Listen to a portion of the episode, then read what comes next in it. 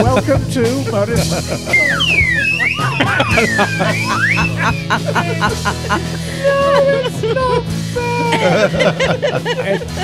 now look, Jim. We might just have to start it this way. Well, no, I mean this is how it starts.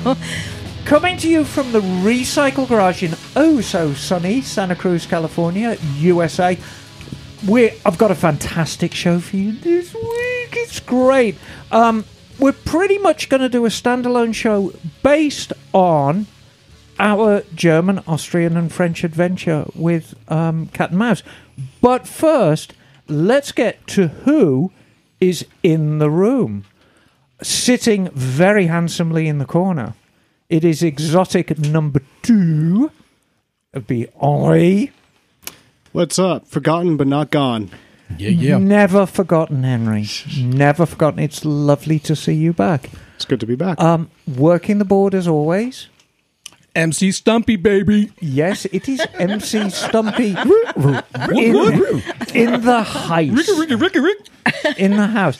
Um, sitting on the classy girl couch. Yes, it's me, Miss Emma. Hello. I'll tell you what I want. What I really, really want. I want a. I wanna. I wanna, wanna. Yes, exactly. Yep. Hello, everybody. And sitting next to me, it's Cori. hello, Cori. Hello. Um, Cori was um, one of our lovely guests on the Castles and Curves tour. Moving around the room and sitting to Cori's left, it would be. Uh, Brian Honeycutt. Hello, Brian! How are you guys? Once more, one of the riders on the Castles and Curves. Sitting next to Brian. Hello. It's Mouse. Hello, Mouse. so Mouse is um, the driving force behind Leod Escapes, and I'm not saying that lightly, Mouse, because I mean you're really the administrator. You make everything happen, don't you? yes. I'm pleading the fifth on that because other parties are listening in. The magic behind the Right. curtain. The magic behind the Yes. curtain. Sitting next to Mouse, everyone's favorite Jim. It's Hey, what's happening? Yeah. Everybody's favorite Jim. Yeah, I'm like It an ice cream everybody's cone. I feel like favorite I'm, Jim. Like I'm, a, I'm a nachos. Happy to be here, Emma. Oh, You it's look with lovely the, with tonight, his by uh, the way. gamer um, cooler. Dude, right you here. like that? It's my No, tumbler he's- with a built-in speaker. now, um, and we are hoping to get a couple of guests come in. Bake. That is a. Yeah, that that would be the Sex Pistols. Liza is so glad she's not, not here right now. no, Liza's absolutely thrilled. Who, She's who- not here. who is this Liza person? Yeah, Liza who? Now, Liza who? where is Liza right now? I can tell you, she's in England, hmm. and I believe she spent the day at. I th- want to say she was at Silverstone earlier this week. Yeah. I think she's at the Motorcycle Museum, or was today. Oh. I've of- seen some snippets. It looks Yes. like a like Yeah, a, she- a wonderful a wonderful little But twist of you got course, going on. here in California land, it is ten after five. But in England, it's like one o'clock in the morning. Greenwich Mean Time. GMT, GMT. as we say in the trade, darling. So anyway, um, Bagel will be joining us hopefully very, very soon via Zoom, as will Jeremy, who again was one of the guests on the Castles and Curves tour.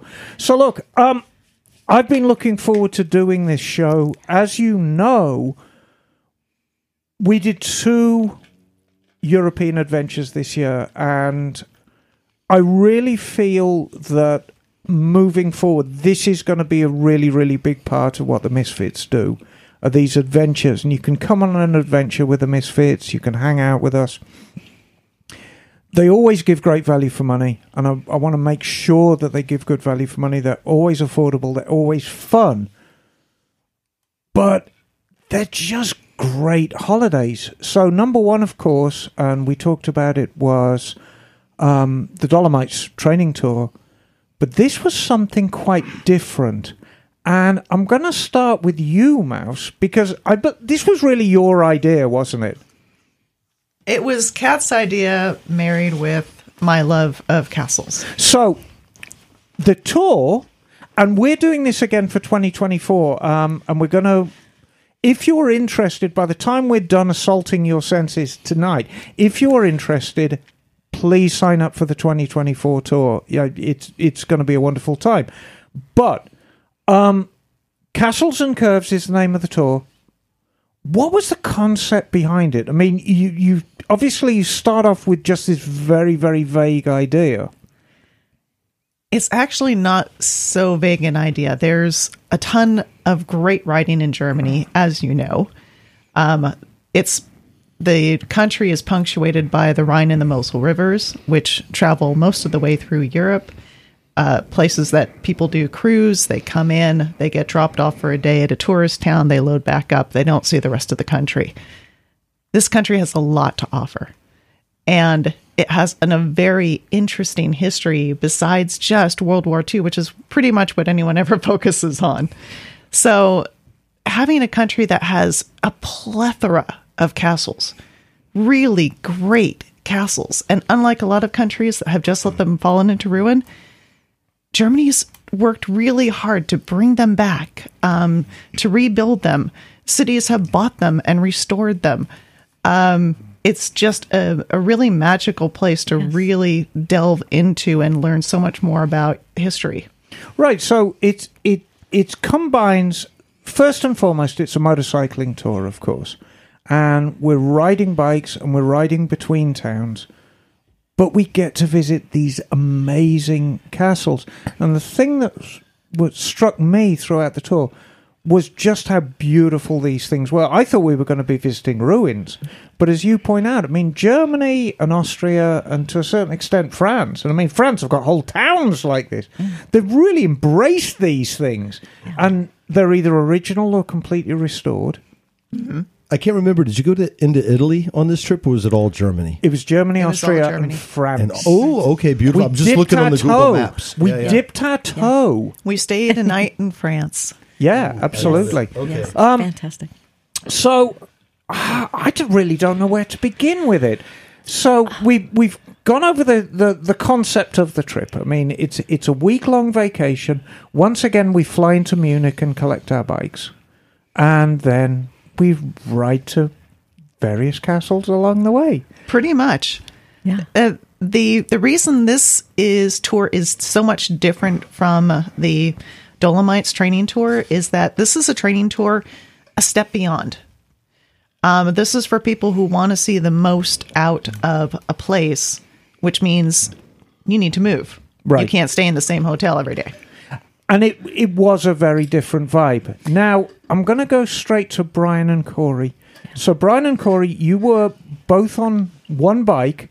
That's going to change for 2024. I know, 'cause Cori, you're going to be riding your own bike. Absolutely, yeah. Um, but every destination, you have to unload the clothes you need for the next day. You have to get showered. You have to get yourself prepared for the next day before you even really settle in for the night, Yes. which is different to, for the Dolomites. So I would like to talk about both of your experiences of the trip. Um, and I'll start with you, Cori, as the non-rider. And I know that's going to change next Yes, year. yes. But let's let's talk about how it was for you as the non-rider. Yeah. So being the pillion, right, being the backpack, um, it it allowed me to see so many things and details about this amazing country that most of you guys that were riding your bikes were so focused on the riding um, that I think there's things that you missed. So um, you know, I, I'd like to encourage if you're not a rider but you want to go up with your partner, um, by all means, embrace the journey because to be able to just sit on the back of the bike um, and see the details and take in the scenery. I mean, we went through an incredible canyon, um, and at the at the top of this canyon was a was a shelf, and on the shelf was this amazing stag statue, and no one saw it. And here I'm, out, you know, we have comms, and I'm like, oh, look at that, and I'm like, oh, I'm gonna make people Look crash. Don't crash. Don't look. Keep your eyes on the road. So um, there was a lot of that, you know. So I had to be careful what I gasped and was excited about. But um, yeah, so riding two up, um, and then packing. There's a lot to consider when you pack. So you know, probably a month before. Um, putting your your days worth of clothing in Ziploc bags and compressing that, and it's three days worth of clothes, but you're gone for seven, eight, nine days, and to pack two people's gear on one bike. Um, you know, after doing life that way for a week, I think I could do life like that going on forward. Yeah, what, Right. what bike you guys wanted? Like a uh, big one, a twelve. We were on the- 50 GS. Yeah. Okay. Yeah, and we ride that anyways. We have one of those, so it was pretty pretty familiar. But um, yeah. Oh, bagels here. Oh, hello, Bagel. Thank you for joining us, darling. I am sorry I sprung you early. Hello. Hussein. Hello. Hello, Bagel. hello. Hello, hello, hello. Hello. We we sprang an early start on Bagel, so hopefully he's not too angry about us. So, Bagel, just to bring you up to speed, we are doing a pretty much standalone show this week about the castles and curves. However, um, it's of great interest to you because Oh yes. you know, Cat and Mouse are going to be working on doing some scooter variants, hopefully. Sweet. Ooh, So, yeah. that, that would be very interested. So, Did you go through Liechtenstein? Liechtenstein? No, How do you no, say it? Liechtenstein. No, no, no. No. It sounds like something out of Young Frankenstein. Yeah. And the castle sort of looks that way too. Does it? yes. well, it's a fascinating bit of geography you, you all Oh went my through. gosh. I would say the best thing about Liechtenstein, and you're going to laugh about this, were the snails. Oh, okay, tell more. Now we're curious. no, I think I think that tells you all you need to know about Liechtenstein. Yeah, that's it. And I'll probably get a very, very angry, angry email from two or three listeners who actually join us from Liechtenstein. Ours is a beautiful country, and we have very beautiful snails. Hopefully they taste good. But- Hopefully they Escargot. taste good. Um, but It is a be- it is a very beautiful small country. okay. but there is um, there is a great deal of traveling, and you know, it's it's packing is always um, always problematic because you're wearing motorbike gear and it's kind of clunky, and you always want to make sure you got clean knickers. You always want to make sure you got clean socks. And if they're not clean, you can wash them and hang them on your handlebars and, go see it like just a sure couple of times. I think actually at the, f- the first hotel, I had a room overlooking the road, and I washed all my knickers, I have a and I hung them. I have a picture. hung them out on the have a roof picture over Miss the road. But you, be, you know, beca- you become. But remember, that was week two for me. That's because right. I'd already done the Dolomites tour. Um, It's not unusual to have some underwear sticking out of the top case to air dry while we're riding. Yes, Right. Zip flapping. well, I think what was that castle mouse that we went to that was that crazy incline through town Oh. to get up? That Oh, uh, that was Cochem. Yes, Cochem. And if you With the rem- cobblestones and the very, very How do you, how do you spell it? see, C O C H E M. but also the the um the, one that became a university school was the same. That one was pretty right. Yeah. But That's if you- hoping to begin.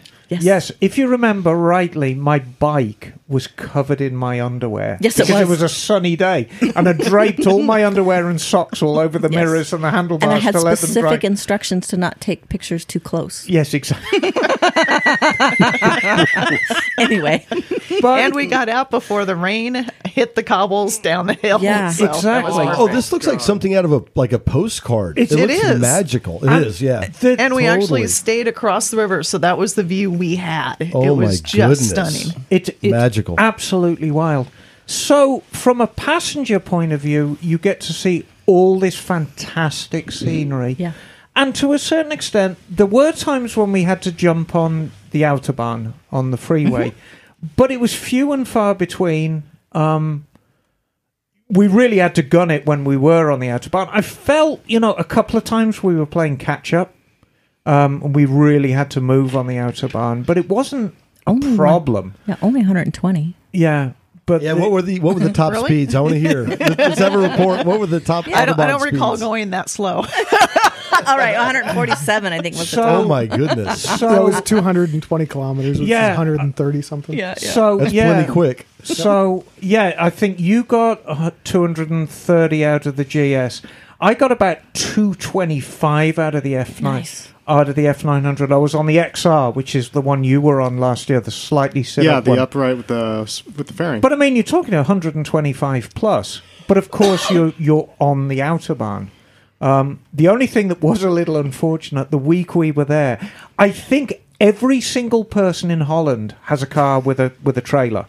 Every single one, and they were all in Germany on that weekend. I have never. Oh my goodness, So Emma, you're in your knickers. Is this on the side of the autobahn? What were you doing? I was had to, sometimes you had changing. to change your clothes right there at a castle, Oh and my so goodness! I was changing into my trousers. You should start an OnlyFans page. I didn't want to miss a moment. you could retire tomorrow. No, um, Get a foot up there. Oh yeah, absolutely. it was like covering my modesty, darling. But This comes along with the very creative packing so that you can hmm. change on the side of the road. right, Okay. How many I kind of lost count, and you can include the castles that we stay in. How many castles do we visit in the space of five days?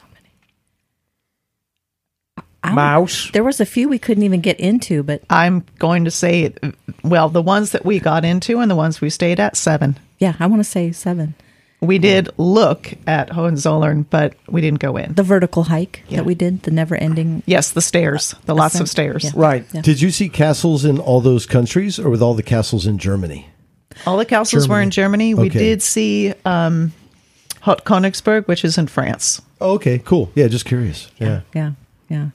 It's, um, amazing. I just, you know, something that's really amazing about Germany is, um, and I spoke to Cat and, and Mouse a little bit about this, but I had no idea. Everything is very um, monochromatic and extremely organized. And Yes. their use of space, this country, the use of space, um, open space, um, their housing. I mean, their wood stacks, like you know, when we stack wood or we do a we clear a field, it's just a mess. Perfectly stacked, symmetrical wood. I This mean, it was like it was amazing. It's German efficiency. Very efficient. How's the how's the pavement in general? Oh, it's fantastic. perfect? Yeah. Perfect. Awesome. That's so cool. I think we have one little sandy spot in I don't know a thousand miles, ten hours a day of riding that someone stuck their foot out and said, "Look out for that." That was it. Yeah, Like, it was the perfect. roads are generally very maintained. We we visit some absolutely gorgeous cities, and in its own way, Munich is just a beautiful, beautiful Yeah. city. Yeah. It is. Um, but the the little towns we go through, the little rural towns, that that's what absolutely made it for me. So, how are German people say? I mean, like, kind of a serious question compared to say people in Scotland or France or somewhere. What's it like when you're in the German countryside? Oh, they're so welcoming. somewhere? Are they? Oh, Yeah. absolutely. They are the most welcoming people. They're kind, they're accommodating. They want you to have the best time in their country because they get the notion that they're ambassadors for their country. The very, very first night we stayed in this darling pub. Mm. It was absolutely lovely and it was it was just a little how would you describe that mouse? I mean, you booked it. It's a it's actually a brewery. And this is something that's very unique to Germany is that Germany has a ton of what you'd consider a bed and breakfast, but it's not. It's actually a brewery and breakfast. So they have usually anywhere from about 5 to 12 rooms. Right. They have breakfast beer. That's why it's the breakfast and beer. I mean, Yeah, that's and one what way they to start your. Yeah. But to give you an idea, they were very, very concerned about these bikes because, of course, we, we all turn up on spanking new BMWs, even though they're rentals. So the owner of the brewery walked across to see his friend who had the farmhouse across the way. And yes, of course, you can put all your bikes in my barn. Big beautiful. And so barn. all Oh, the bikes out. got Oh, that's swallowed in the barn and it was secured and they were safe and dry and ready for us. You know? fantastic. This So- is this is not uncommon. This is has to do also with the friendliness of the country. People think Germans are a little bit stiff, but once you actually spend two minutes talking to them, the next thing you know, you, they're taking you on tour of their homemade brewery, and they're still they're you're parking the bikes inside. Yes. Um, they're walking you around town. It's it's magical. and so generous. I think um, one of our one of the guests um, on the tour collects license plates, and um, and he wanted a, a license plate from Germany. And actually, I don't know if it was the owner of the brew house It that we was. stayed at. She just said, "Here, I have one. Take this license plate." And so he actually got to go home with this authentic license plate from Germany. Yeah. Very hospitable, Oh, that's very great. generous people. which oh, is yeah. really cool because those license plates Right. they're they're not only very specific to country but they're very specific to the region and they have the coat of arms of the region Yes. which is really cool Yeah. Bagel, do you have any coat of arms on some license plates? Oh yeah, I've got some German license plates. Yeah, yeah, yeah. so, and remember all roads lead to stuttgart yeah so That's fast. So these mostly like two lane country kind of roads a lot of Oh, the once you get And- out of the sticks. Oh, it yes. must be beautiful. Oh, it's Absolutely. absolutely fantastic. But Cori, I want to give Brian a crack at the whip as well because so you got the same experience, Brian, but as the rider. Right. Tell me about the riding. Yeah, so something interesting. You know, this country was developed before there's transportation, right? Right. So every town, it's funny, every town's ex- almost exactly the same out in the countryside. You know, you got a roundabout before the city, then you go into the city, then there's another roundabout.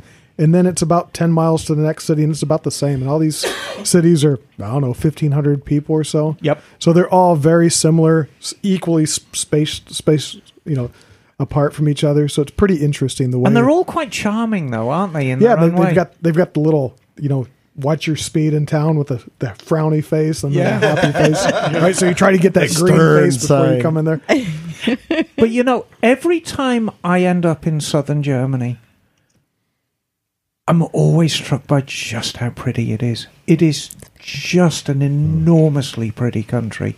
It really is.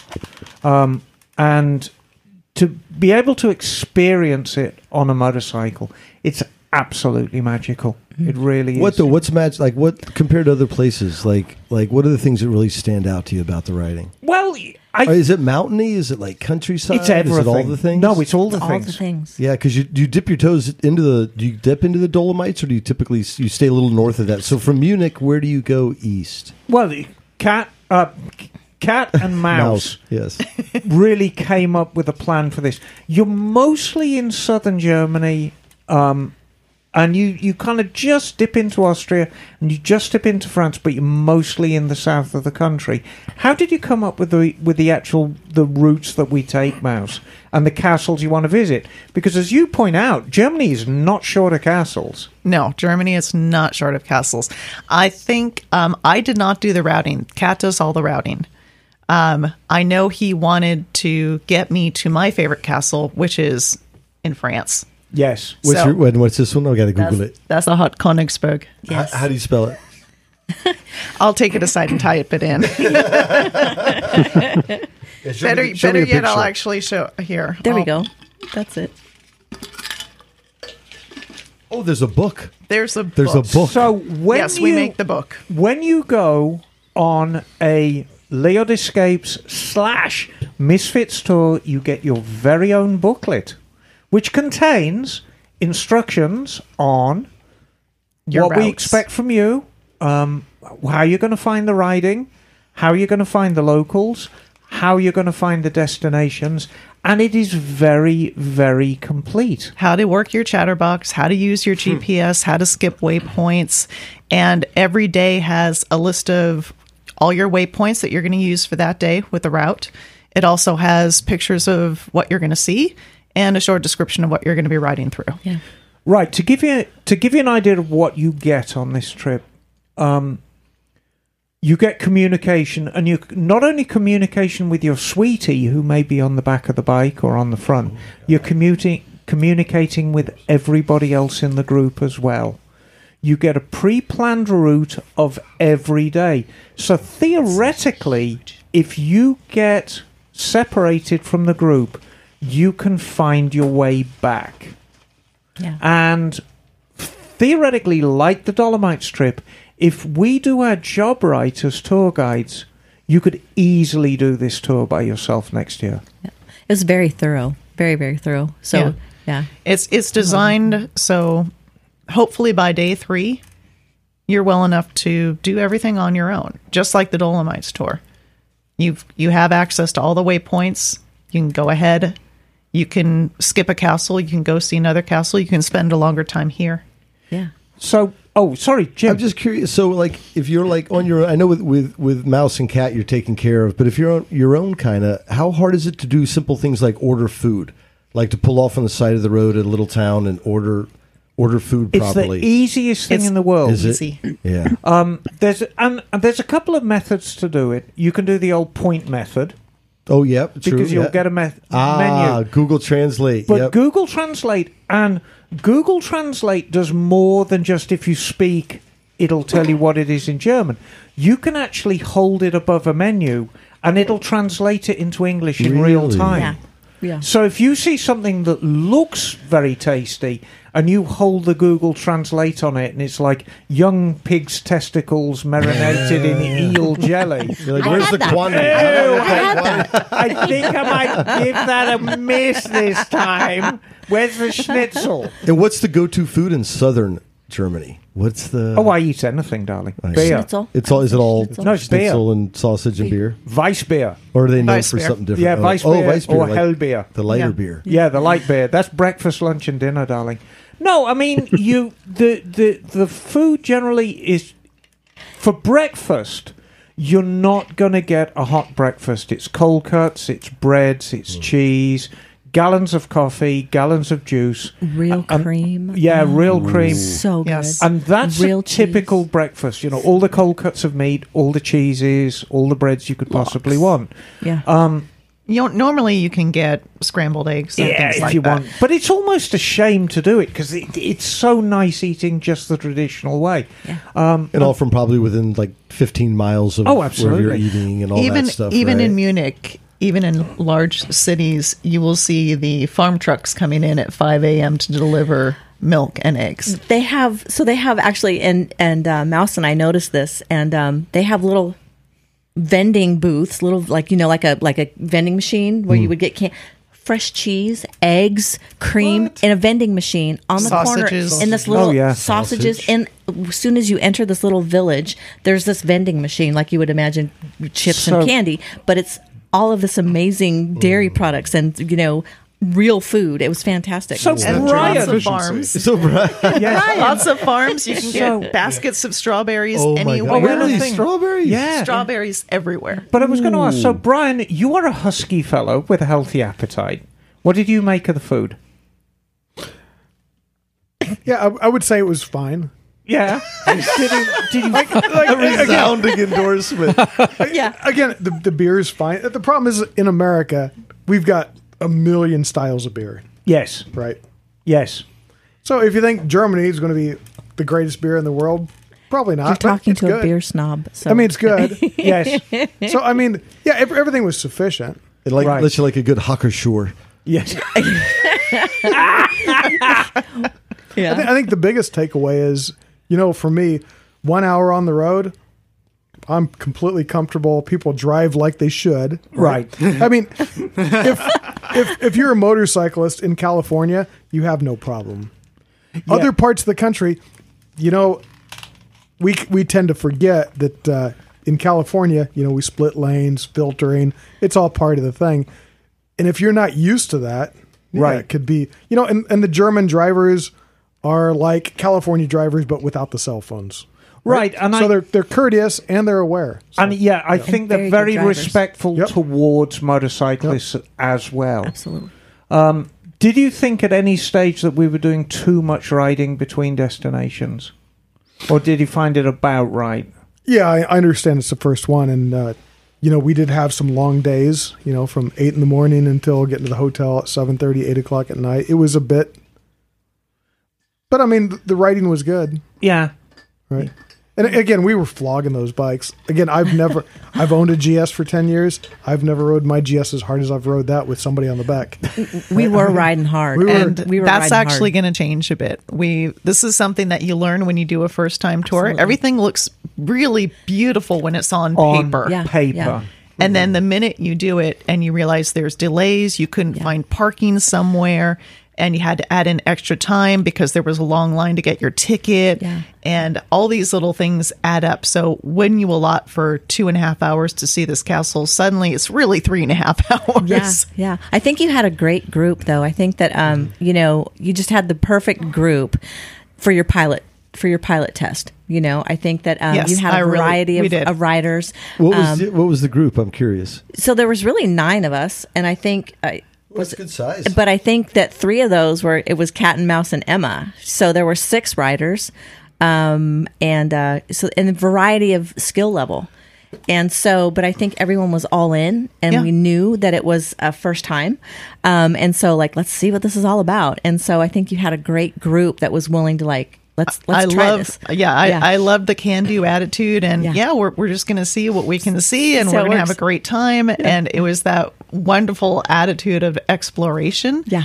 Um, but as I said, we learn. So things are going to be altered and days will be shortened a bit and routes will be shortened a bit for next year. Yeah. But it's a very, very different tour to the Dolomites. And I think if you're on the fence about whether to do the Dolomite. Is that you, Henry? quiet down over there. It's one of those motorcycle club guys. He's a those motorcycle No, gang No, he's got guys. his fresh patch. He can do whatever Actually, he you know wants. what? Fresh I'm- leather. We should recognize Henry's achievement. No, Yes, we're, we we're should. going Take a drink to break. we're going to right now because I I'm ah, Oh, going to go on shit. off on one of my one of Because my he's swilling tangents. moonshine over there. So Henry has been absent for a, a little while from the podcast. I mean, I've been around. No, but- I know. Been at Pelican Pelican Hill. However, mm-hmm. you showed up today, and Yes. would you like to tell everyone on the podcast your achievement?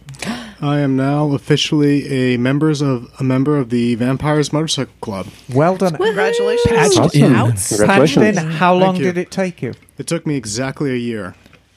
The Right. Vamp- Did you have to clean Wow. Mikey three times underwear every oh week? yeah, every. every I mean, he helped me with that, but Sounds like no. Captain You're like, okay, I'm to sure get he in. was saving up for you. Well, con- congratulations, Henry. yeah, the vampi- the vampires are part of the or one of the groups that sort of like hang around the garage, like Doug, Adrian, Mike, Yeah. Charlie. They're all uh, members, and I've been. It's been a long time coming. I would say. So And was I'm it very scary when you had to run that kilo of heroin down to Laughlin? oh, Yeah. oh, we're recording. It's, uh, He had the, the prison wall at the, uh, the heroin. Right. However, as as much as I congratulate you, don't make noise like that with your. What are those ice cubes in The that, aluminum water bottle. that water bottle? I think it is. It's something like that. Anyway, Just uh, call it his flask. It sounds better. Flask. exactly. so we do these two tours, both with um, Leod Escapes. Do the Dolomites tour, which is it's very much its own thing.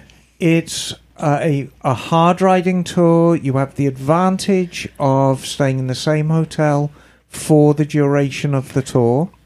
Which there's a lot of advantage to that, and you can do as much or as little as you want. But you have the unpredictability of the weather within the Dolomites. Yeah. Um, the Castles and Curves tour is quite different. It's more of a tour.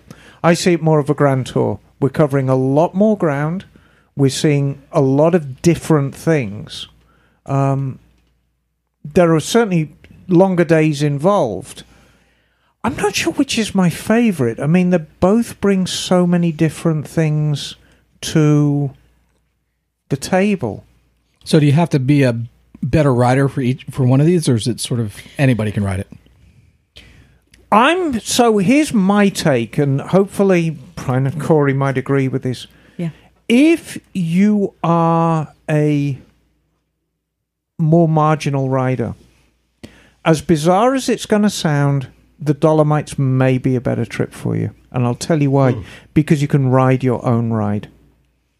You can find a group with a skill level that matches yours, and you can once you're in the hotel.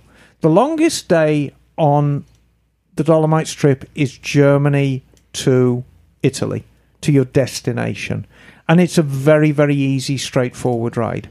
Once you're embroiled in the hotel in um, the Hotel Contarina, you're there for the duration. And so you can choose the ride you take every day. And if you're a slightly more marginal rider, you just find a group of like minded individuals, or you could even ride on your own. Or the other thing too, which comes in handy when you are living when you're in the mountains and the weather is so unpredictable, is that if you've got a bad storm coming in, you'd have a lazy morning. You go for an afternoon ride, Right. and that's highly doable. Exactly. now you don't have that choice with castles and curves. Mm-hmm.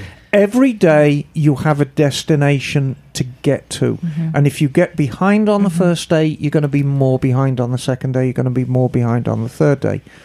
We are we're tweaking the rules a little bit. And I talked about this a little bit with the um, Dolomites tour, and I'll really cement that with this included in the cost of the tour, and this is what I want to say, it is included, is the Champ U Riding School. This is a legit riding school. This is Fast Freddie Spencer's school. Mm-hmm. Mm-hmm. Mm-hmm. Ooh, really? The yeah, Yeah. This is Freddie Spencer's Yeah. riding school. This is online, right? right. Yes. Yeah. It's an online course. I- Previous years, we have said complete the riding course, you'll be fine. If you want to sign up for this course, you not only have to complete the course, you have to prove to us you have completed the course hmm. with a certificate of completion hmm. Oh, so And can sign up for castles and curves. Yeah. and and practice. practice. This needs to be done before the tour, not the week before. Yeah. Yeah. right. You s- Practice what you've learned. Exactly. How long does this training take? Oh, you can take It's as online much. training. You can do it whenever Like you want. eight hours, ten hours? Total accumulative, I think. How would long did you spend doing it? So what ended up happening too? So um, Brian was assigned the course because I was the pillion, Right. And so there was a lot that I missed about the requirements for this ride because I was not a rider. And after my experience with castles and curves, um, it is an advanced. It's a little more advanced level riding. There has there's a skill set that's required because we have an itinerary. Um, we've got certain points that we have to get to by EOD end of day. Um, and after the ride, which the ride this this tour was life changing for me. So when I got home, um, I took the Champ U school, and then what I realized was how essential this is to actually have to do the castles and curves because, um, it, you know, it's castles, but it's also curves, and we are doing some serious curve riding. This is some serious riding and navigating traffic, and um, you know, I have to say that being a rider since you know I was five, I have a lot of time in the saddle, but with a dirt bike background. But we all, and I think we're all guilty of this. We all know what we know, Right. Right when it comes to our motorcycle skills, and so it was eye opening to me. It's kind of like, well, I know what I know. After this tour. Um, and doing Champ U, there was a whole ton I did not know, um, and it sparked a flame in me to just continue my skills um, and take classes. And and is you know I'm an I'm a decent writer, um, but I want to be better. You know, and so yeah, yeah, And, great. and you know, so I'm going to call everyone out, right? So we all we all think that we've got it got it going on with our writing, you know, because we've been right, but you don't know what you don't know. So expand your learning when it comes to your writing. One, it'll save your life, but two, how much more fun would you have? I mean, how much more fun if I'd have done castles and curves without doing Champ U? I would not have had near as fun as I'm going to have next year with all the training, the, what all I'm going to invest in my training. Exactly. Yeah. The uh, level of confidence Yeah. it gives you Yeah. that you don't have to focus on your writing as much as Yeah. you're now it's something that's practiced, it's ingrained, you know it, Yeah. you're moving with it, it expands everything. Yeah. Yeah. And it it make no mistake, we're riding hundred horsepower bikes.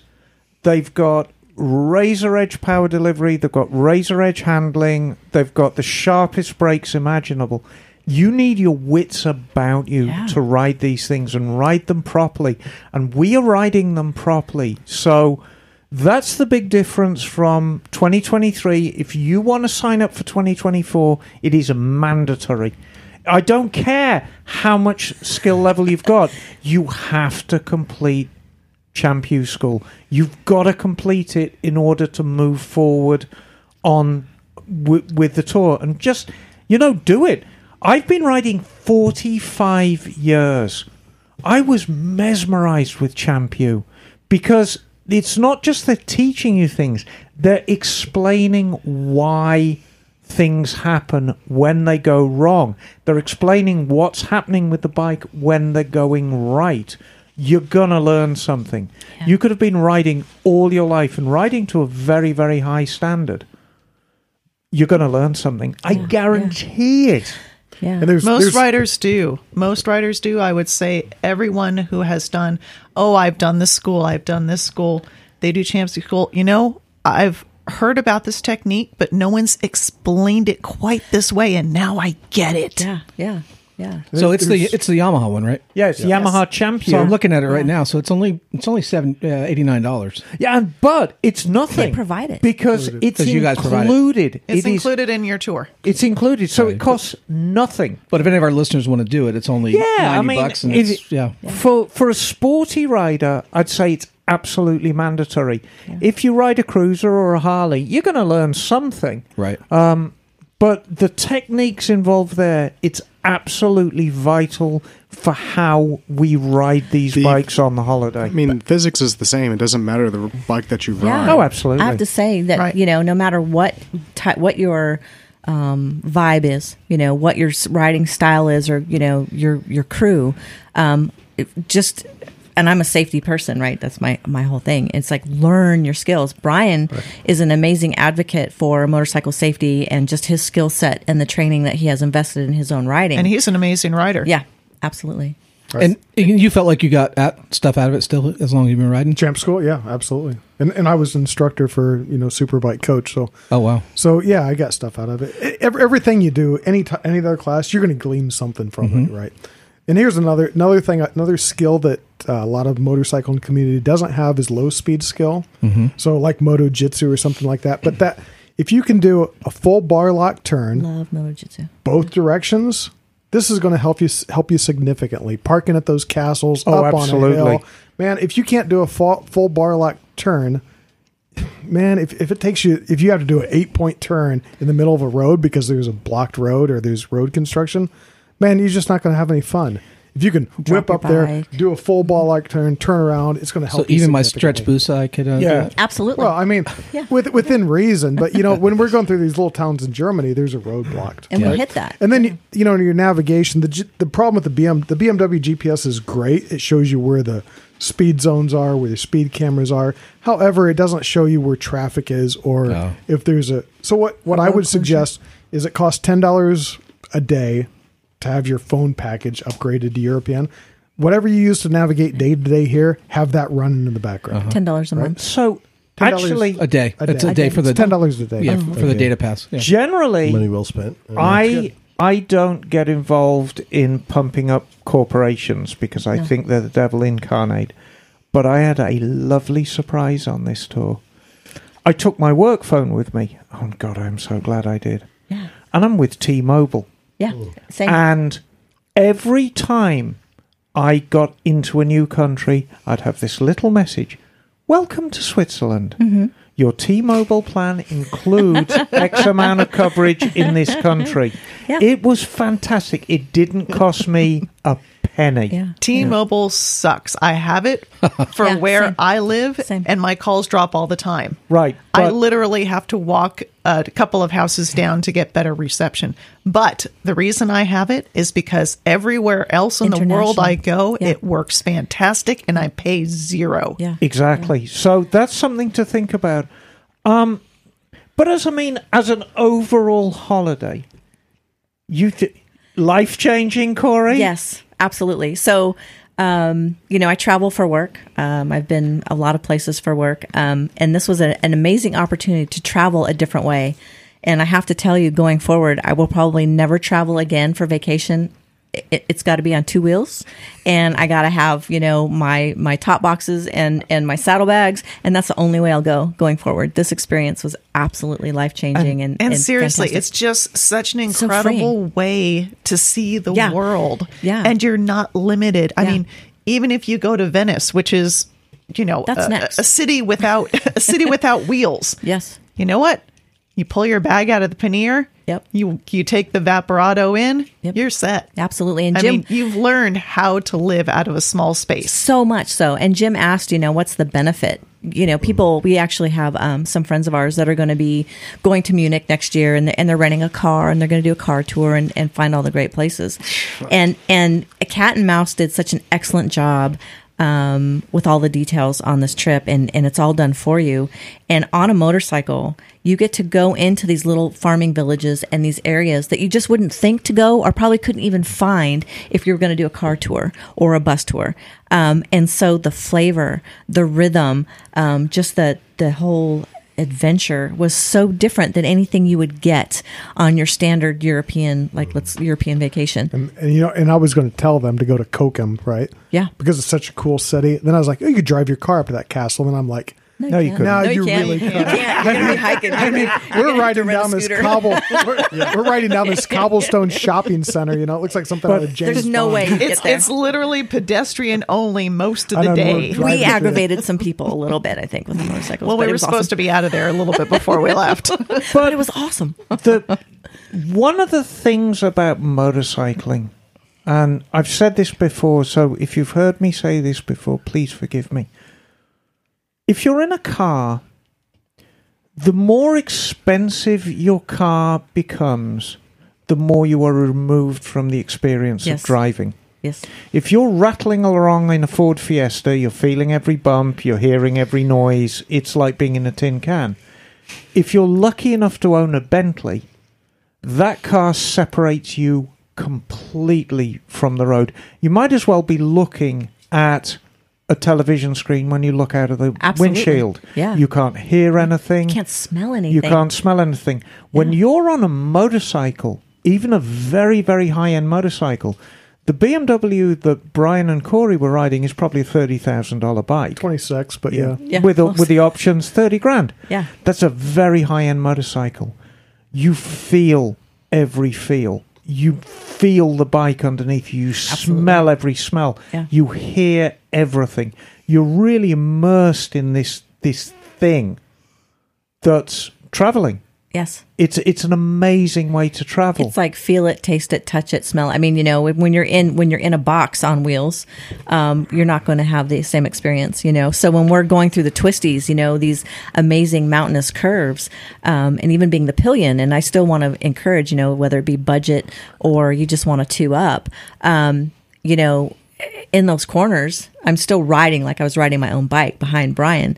But um, the same thing, you know, feel it, taste it, smell it, touch it, experience. If if you were in a car, it would not be the same But you know, thrill Co- or feel. Cori, even saying that, I think there's something very romantic about this trip. Absolutely. And I think if if if you want to go with your sweetie, it's it's a perfect It's our honeymoon. perfect. it really is a perfect trip for that. It really and is. I think that Cat and Mouse have really put something very very special So together. special. And it's not just the biking; it's the complete. It's what we do at the weekend before. It's what we do at the closing weekend. It's Yeah. the beer garden. It's the rider meeting. It's it's. There's something just very special about this week away. Yeah. It's the romanticism of beautiful medieval castles. Absolutely. And well, just on everything. And Yeah. and Cori said something very very sweet to me this afternoon that I know you want to share. You were so really eager do. to share I really this. do. Yeah.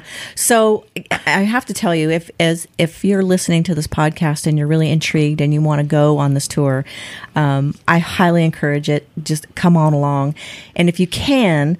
Book it so that you can be a day before the tour departs and stay a day after because I was able to experience um, we all we all went with Miss Emma the day before the tour started to um, the All Things That Go Museum. The And- Museum. Yes. And so I do have some interest in mechanical things, you know, um, but I have to say, Emma made that experience in that museum absolutely magical.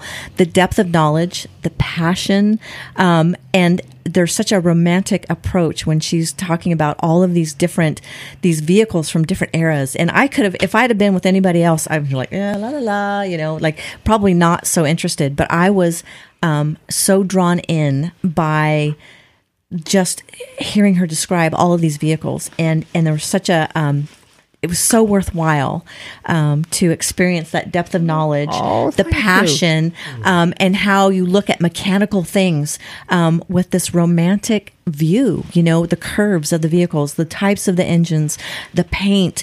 Um, you know, this was in this decade, whether it was 1920 or 1940. Um, it's so much history, and the history is so rich. But to hear Emma um, explain these things, it just it was amazing, you know. So I just I really um, that made it for me. Thank you. Oh, Thank you're you, so Emma. welcome. And it's funny because we picked. We're going to hire you out as the tour guide for that museum well, next year. Henry, are you? Are you? He's going pee pee. Well, Yes. yeah. I mean, you know, you've been pounding the water, Henry. to You need to empty, empty the bladder. You're excused. At some stage in the museum, I noticed one of the tour guides was actually hovering around and Yes, listening. hanging out like oh I need like taking notes like oh, I, I think he was waiting for his opportunity to that. correct you because that thing made by an airplane. He Oh, then, the Rumpler. he then he then stepped in and was like, actually, Yes, and then I- you it was like, well, actually, yeah, no, but and he was quite right. So they've got this absolutely amazing vehicle in the Verkehrsmuseum called a Rumpler, a Rumpler Tropfenwagen, and the Rumpler. It was a car of the future from the 1920s, and it was shaped like a teardrop. And the um, the designer was very, very um, into aeronautic design, and I thought it was done for fuel efficiency, and the um, docent of the museum said no, it wasn't. It was actually designed very specifically to keep the dust of the road down. Does it look like a soap soapbox derby That's the car? rumpler. Yes, Yes, that is yes. the rumpler. Oh my and in real life, and Does in it real float? life, That's the front. yeah, It looks like a boat. yeah. Well, no, I mean it's it's it, it's built on sound aerodynamic principles. If you look at it from the top, it is the shape of an airfoil. It cuts through the air. But I thought it was for efficiency, but it was apparently to keep the dust down to a minimum because of Yeah. course the roads were dirty. But I mean it it it's a lovely lovely trip. It's a very gentle trip. It's a very romantic trip. it is Um, we're riding wonderful motorbikes. We're eating fantastic food. fantastic. um, It really was an absolutely superb, um, superb thing. There were all these beautiful little touches, and I don't know if everyone else noticed this, but at the brewery we stayed at in Bayern, our napkins were the monogram Yes. of the hotel. Yes, absolutely. Yeah. Th- so Germans are they're they're everything is done very well. Yeah. They take a lot of pride in And- everything they do. Yeah, Yeah. the the castle we stayed at, Colmberg. Yes. For those of us who had meat on a stick, our meat on a stick was a sword. Yes. That's right. Yeah. The food was actually amazing. The food and the breakfast every morning we were never hungry, you know, and lunch was fantastic. And the beer gardens, I think the first day when we went to these different museums, Oh, was this we, beer we went to the beer garden with for this lunch. half a grilled chicken and this amazing potato salad. I was like, there was the food. I mean, oh my gosh, it's all about the, The Germans love their food. Yeah, it's fantastic. Yeah. so, if you are into oh, there's the there train. goes the train. There goes Oh. there goes the tourist train. so if you are interested in signing up for 2024, we will provide the links in um, on our website. In fact, There's also the video recap. Yes. so That's- hang on, I have got. Let's have a look. Uh, because I think I have some links here on my telephone. These things are absolutely amazing. So, so I want to add, being now that I'm just this training in in ride and learn more about your motorcycle mindset. Um, you know, I've got quite a bit of training planned for the for this for the next year. If you want to start participate and have these experiences, think about it. Right now, you have nine months Right. to, to to perfect your you know to just improve your writing. What what do you know? What training you have lined up? Do you have things Yes. already kind of specific? So I do, I do, and um, I'm so I'm a former I'm a trainer. I love to teach and I love to train, um, and so I believe that the more instructors just glean what you can.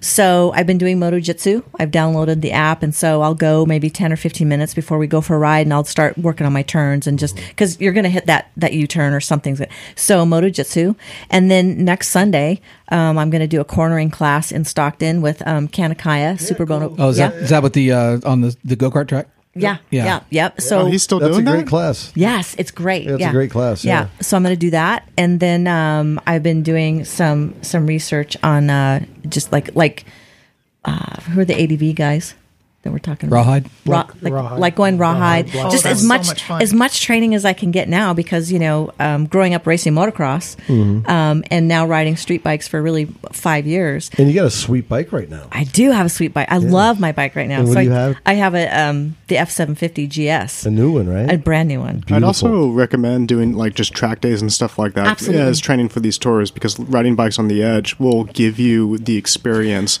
of what it's like to you know ride, ride these Absolutely.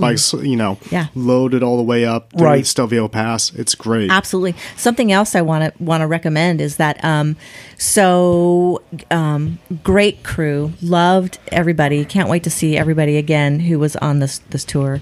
Um, and what happened was there was um, there were some folks that were used to their bikes. And they rented some amazing BMWs that are just, they're very technical and they're very, ah, they're amazing. But they had never ridden them before. So when I go to uh, the Dolomites, when I do that ride, I'm actually going to be riding an, uh, the F900R.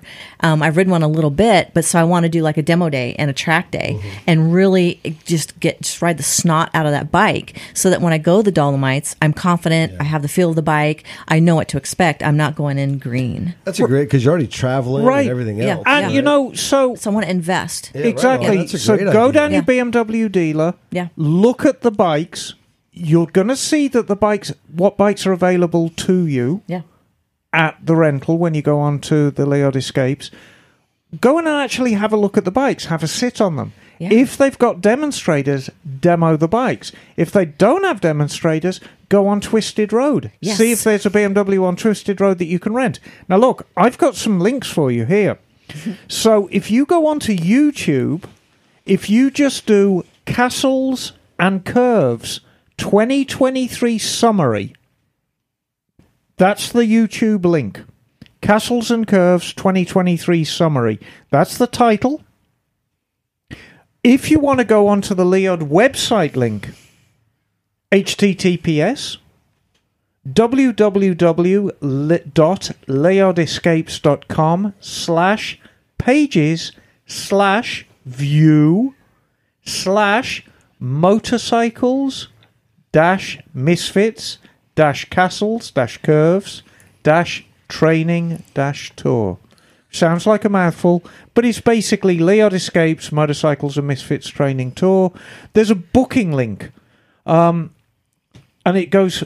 All the booking goes through We Travel. www.wetravel.com trips 2024 Castles Curves Training Tour Leod Escapes Munich 407172227. I made a horse's ass of that, so I'm going to do it again. Four four zero seven one seven two two seven. Um, if you have any problems with them, we'll put the links up. Do it. Hang out with us. Yes. We're great people. Yeah. We like eating and drinking beer. Yes. Do, do a simple search. Leod escapes. We travel. Castles and, And curves. Leod is L E O L E O D. L E O D. Um, but yeah, if you go onto YouTube and just do the Castles and Curves 2023 summary, you'll get straight there. Um, you'll see us having a lot of fun on these bikes. Um, Now there are going to be uh, just like we did with the Dolomites. We we learn, we train. Things are things are a little bit different. We are going to shorten the days a little bit. We're going to change some of the routes. We're going to take out one of the castles, put another one in its place. We're going to reverse the order. oh, nice. And something there are two things that the two additional things we're going to include in the cost of the tour. Number one, the upgrade on the motorcycle insurance. Yes. 50 euros. Okay, that brings your deductible down to 100 euro. and that is included. So, if I could just explain that, Mouse, and we explained it with the Misfit Tour. When you rent a vehicle, whether it's a motorcycle, whether it's a Ford Taurus, whether it's a Lamborghini Countach, it doesn't matter. You rent a vehicle, there is a deductible. And the deductible is the amount you pay if you wreck it. And a lot of people don't understand how deductibles work.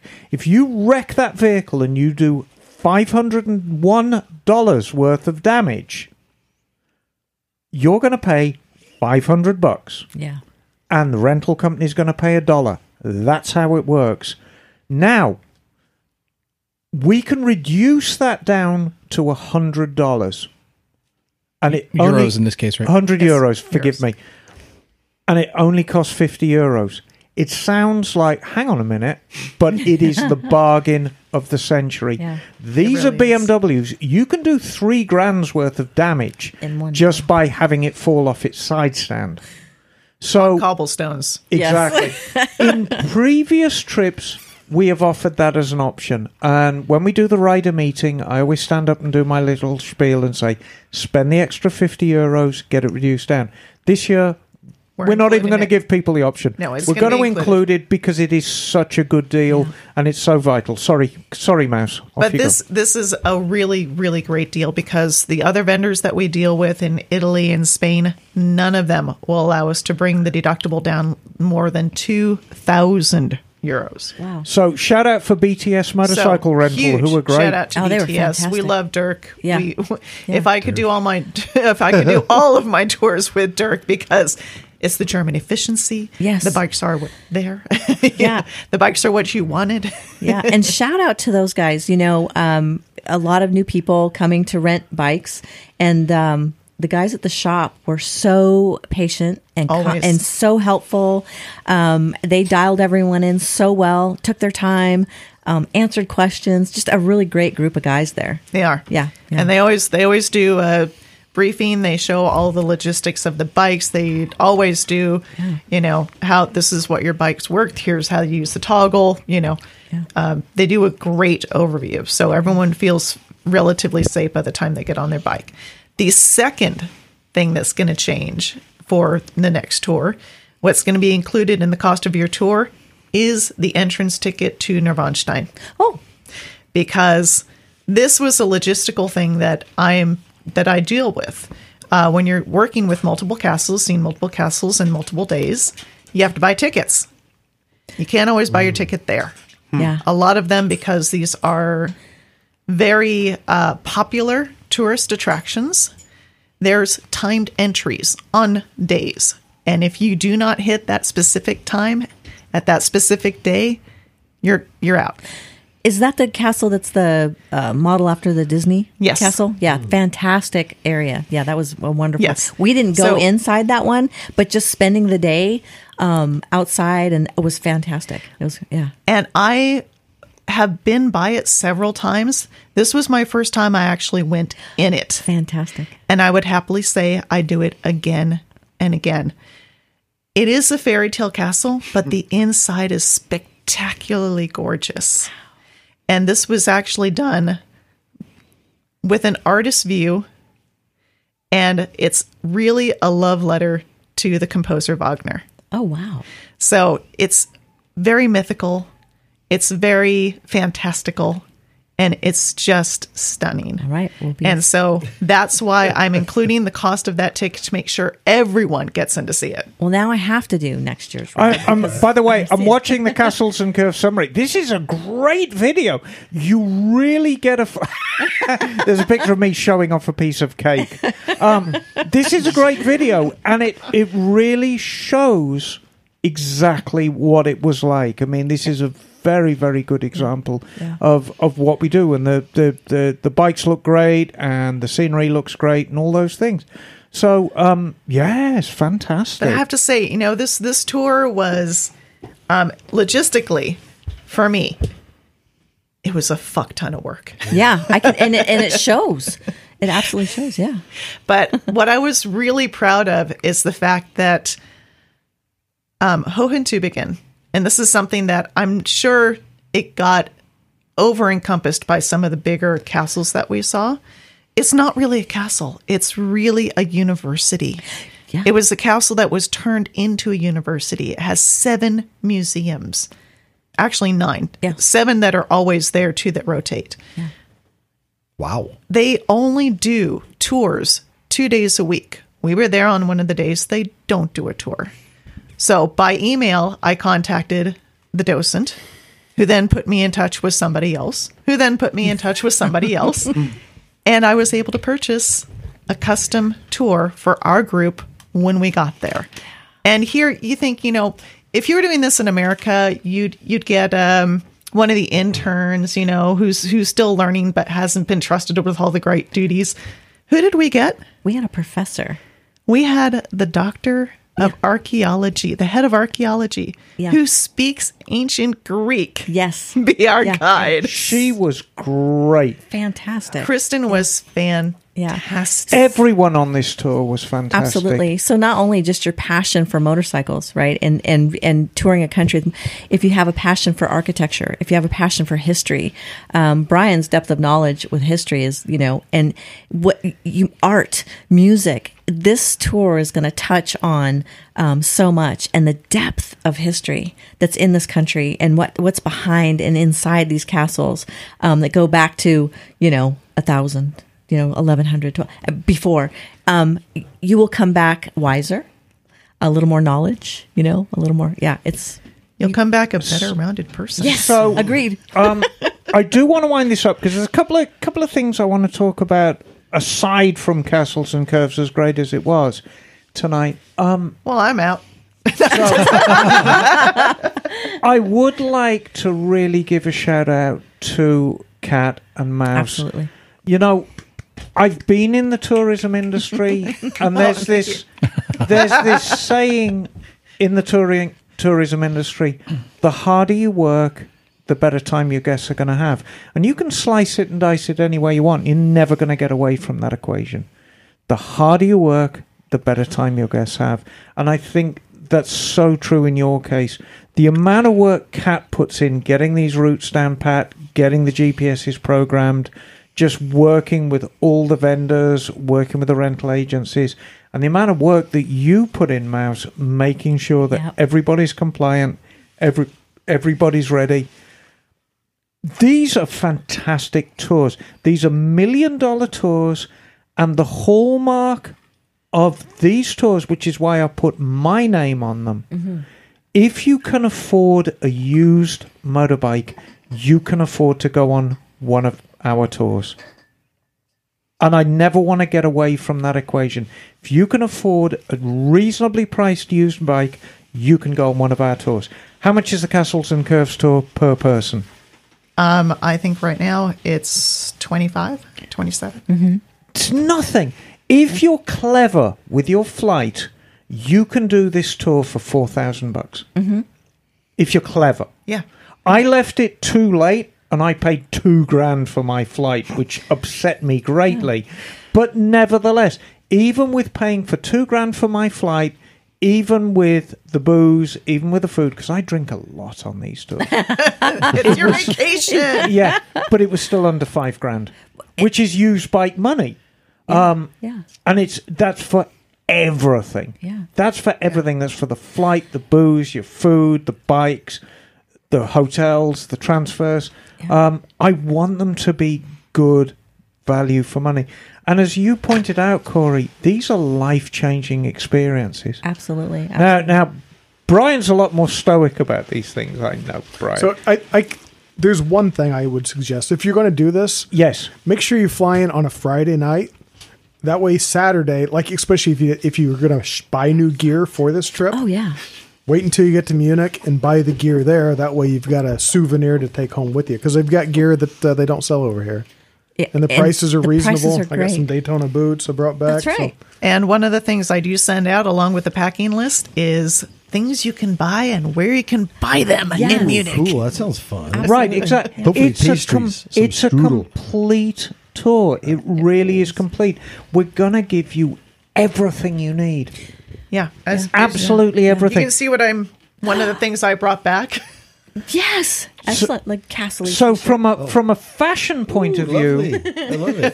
from a fashion point of view, Mouse really is living in 2050 because not only not only is she wearing a shirt with a German castle on it, she has matched the shirt to the color of her hair. So her hair sort of bec- blends seamlessly into the color of this lovely V-neck T-shirt. Lovely with a- burgundy. Yes, a lovely burgundy. I love it. Um, and so, Well, uh, you have to pack right and you have to have your priorities. And my priority for the castles and curves was having room to bring back three bottles of wine and two shirts. And that's exactly what I did. right. Yeah. Um, I absolutely guarantee you are going to have the greatest time of your life. Absolutely. And I guarantee that. Yeah. You know, I, I I wouldn't put my name anywhere near it if if I didn't guarantee it. These trips are just the greatest thing I do. And it sounds like hubris and it sounds like, you know, I'm exaggerating. And they're not. They're just fantastic. You're going to sign up again, I, I hope, Henry. Oh yeah, I have plans. Because you were on the year. first one. I was on the first one, and I loved it. I have no regrets about doing it. It was absolutely incredible. I regret I wasn't able to go this year, but with work and all that kind of stuff. But I'll 2024? I'll definitely make time for 2024. Yes! Yeah. There's another one. So, do you think you'll do the Dolomites or are you going to try the castles and curves? I think Castles and Curves sounds pretty interesting. It sounds pretty challenging. It sounds like Yes. proper sport touring, sort of like an iron, doing like iron butt kind of stuff. It really is sport touring. Hmm. We're covering miles, we're riding. You know, sometimes we are at the absolute limits of adhesion on these bikes Absolutely. on country roads. um, Absolutely. it's it really is sport touring with the emphasis on sport. You know that's you know that's my game. I know that's your game. You're, yeah, I think you know knowing how you ride, Henry, I think castles and curves may Like be an a good asshole? fit. I didn't say that. like a target. So look, um, there you have it. Castles and curves. It was a fantastic 2023. It's going to be an even better 2024. The only thing that's missing is you. Sign up for it. Make a new friend. Um, take your sweetie, rekindle your marriage. I know your marriage has been going south. I know things have been going stale. You know, rekindle that love again. Take your sweetie to Germany and, you know, stay in a castle and l- gaze Show her in- some new schnitzel. Yes, exactly. Look into each other's eyes and tell them you love them over a hell beer. It'll be great. What could possibly go wrong? Yes? What happened to Hell Girl? Helga lives at my shop now. Okay. you said Hell Bear, so Hell Girl. So no, Hell Girl. Um, Hell Girl was the doll that I rescued from the top of a garage in Munich, and spent all the time going through the Dolomites, all the time going through the castles and curves, and now she sits on my counter at Motortown. And if you want to visit Hell Girl, she will give you the traditional Hell Girl greeting, which is her eyes light up and her head spins around, steam comes out of her ears, Did Still you have zip tie nightmares. talks in tongues. Did I you still zip have tie to your clutch perch or something like that? From Yeah, I had a zip tie to my clutch perch. And here's the deal: What- the the day I rescued her, I had a and sitting. a up- rescue it was apparently. it Yes. was quite a rescue. Thank you, puppy. Um, I was actually quite worried about having her in my motel room. It was like, I'm not sure about this doll. I think this thing might be possessed. You're braver than I. Yeah. that thing would have been outside with the door locked. No, no, no. I had her actually. I had her sitting on um, over by the the desk, away from the bed, and I deliberately turned her away. Of course. But of course, when I woke up, she Oh, was no. facing the bed, Oh, and I'm no. like, "Oh, did I do that?" But I might have been drinking a little bit. Um, but guess what? Um, she's coming for 2024. Yes. Fantastic. So Hellgirl will be sitting in her spot on the clutch perch of my F900 Yeah. and she will be doing the uh, the Dolomites tour, and she will be doing the Castles and Curves tour, and her hairstyle will be getting even more crazy. Yes. I, yes. You know, her hair did actually calm down a bit after you gave me the scrunchie. Thank you. I had I had to fix her hair. Yeah. I just it was she was having It- a bad hair day and I had to fix it. Well, every day's a bad hair day for Hellgirl. Um, when you, when you're on a motorcycle and you don't have a helmet, Yep. and you can't braid your hair, it's a bad hair it's day. bad hair. Yes, Yeah, yeah. exactly. And you know, the rain didn't help because you know what? The thing to remember about Europe, the weather can be unpredictable. If you're in the Dolomites, it can be really unpredictable. Jesus. But even in Germany itself, you know, you get sprinkles once in a while. So, you know, be prepared, bring your gear, or be prepared to buy gear when you're there. Um, but I tell you what, no, this is just a superb trip. Please sign up for it. Have the time of your life. So much fun. And new friends. We made new friends. Absolutely. Always. Forever. We Yeah. had such a great time, and we had such a great group of people on both of them.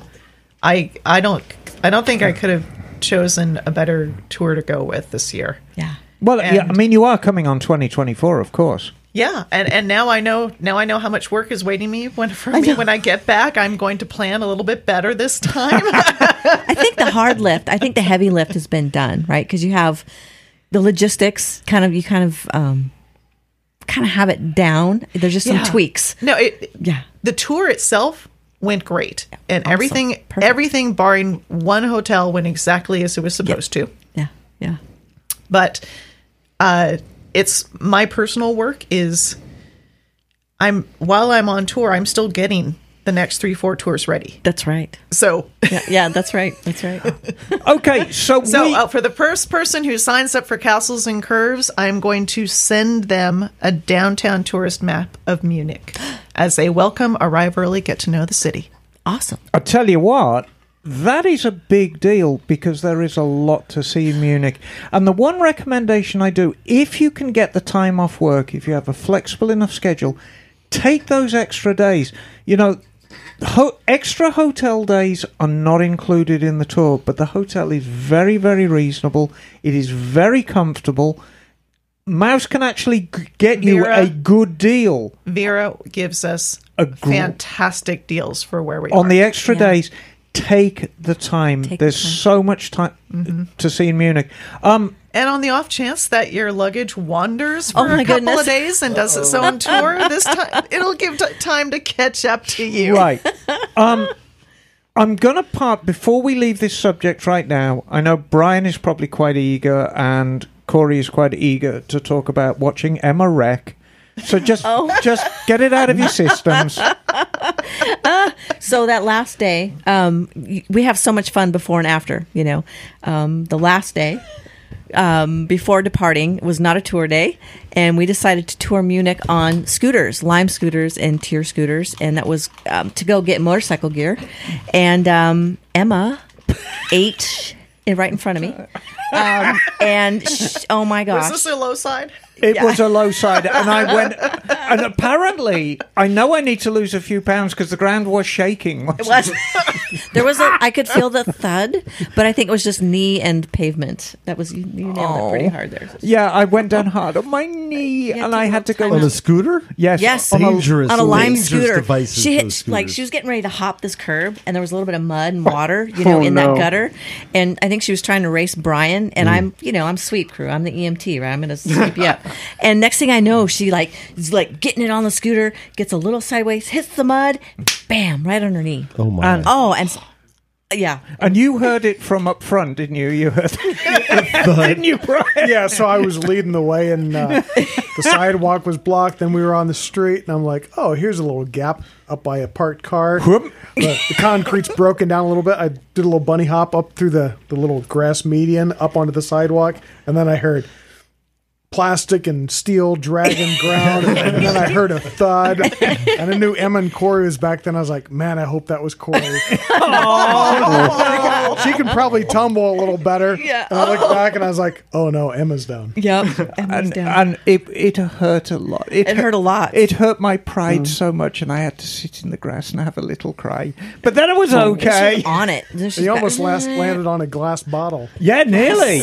that would have been interesting. And the tour is is awesome and like hauling ass as it was, and she eats it on the On the on the very last day, on a frigging lime scooter. Yeah, too bad they don't have a security attendant. So, um, I think that's a good a place to leave this as any because there are other subjects I want to talk about.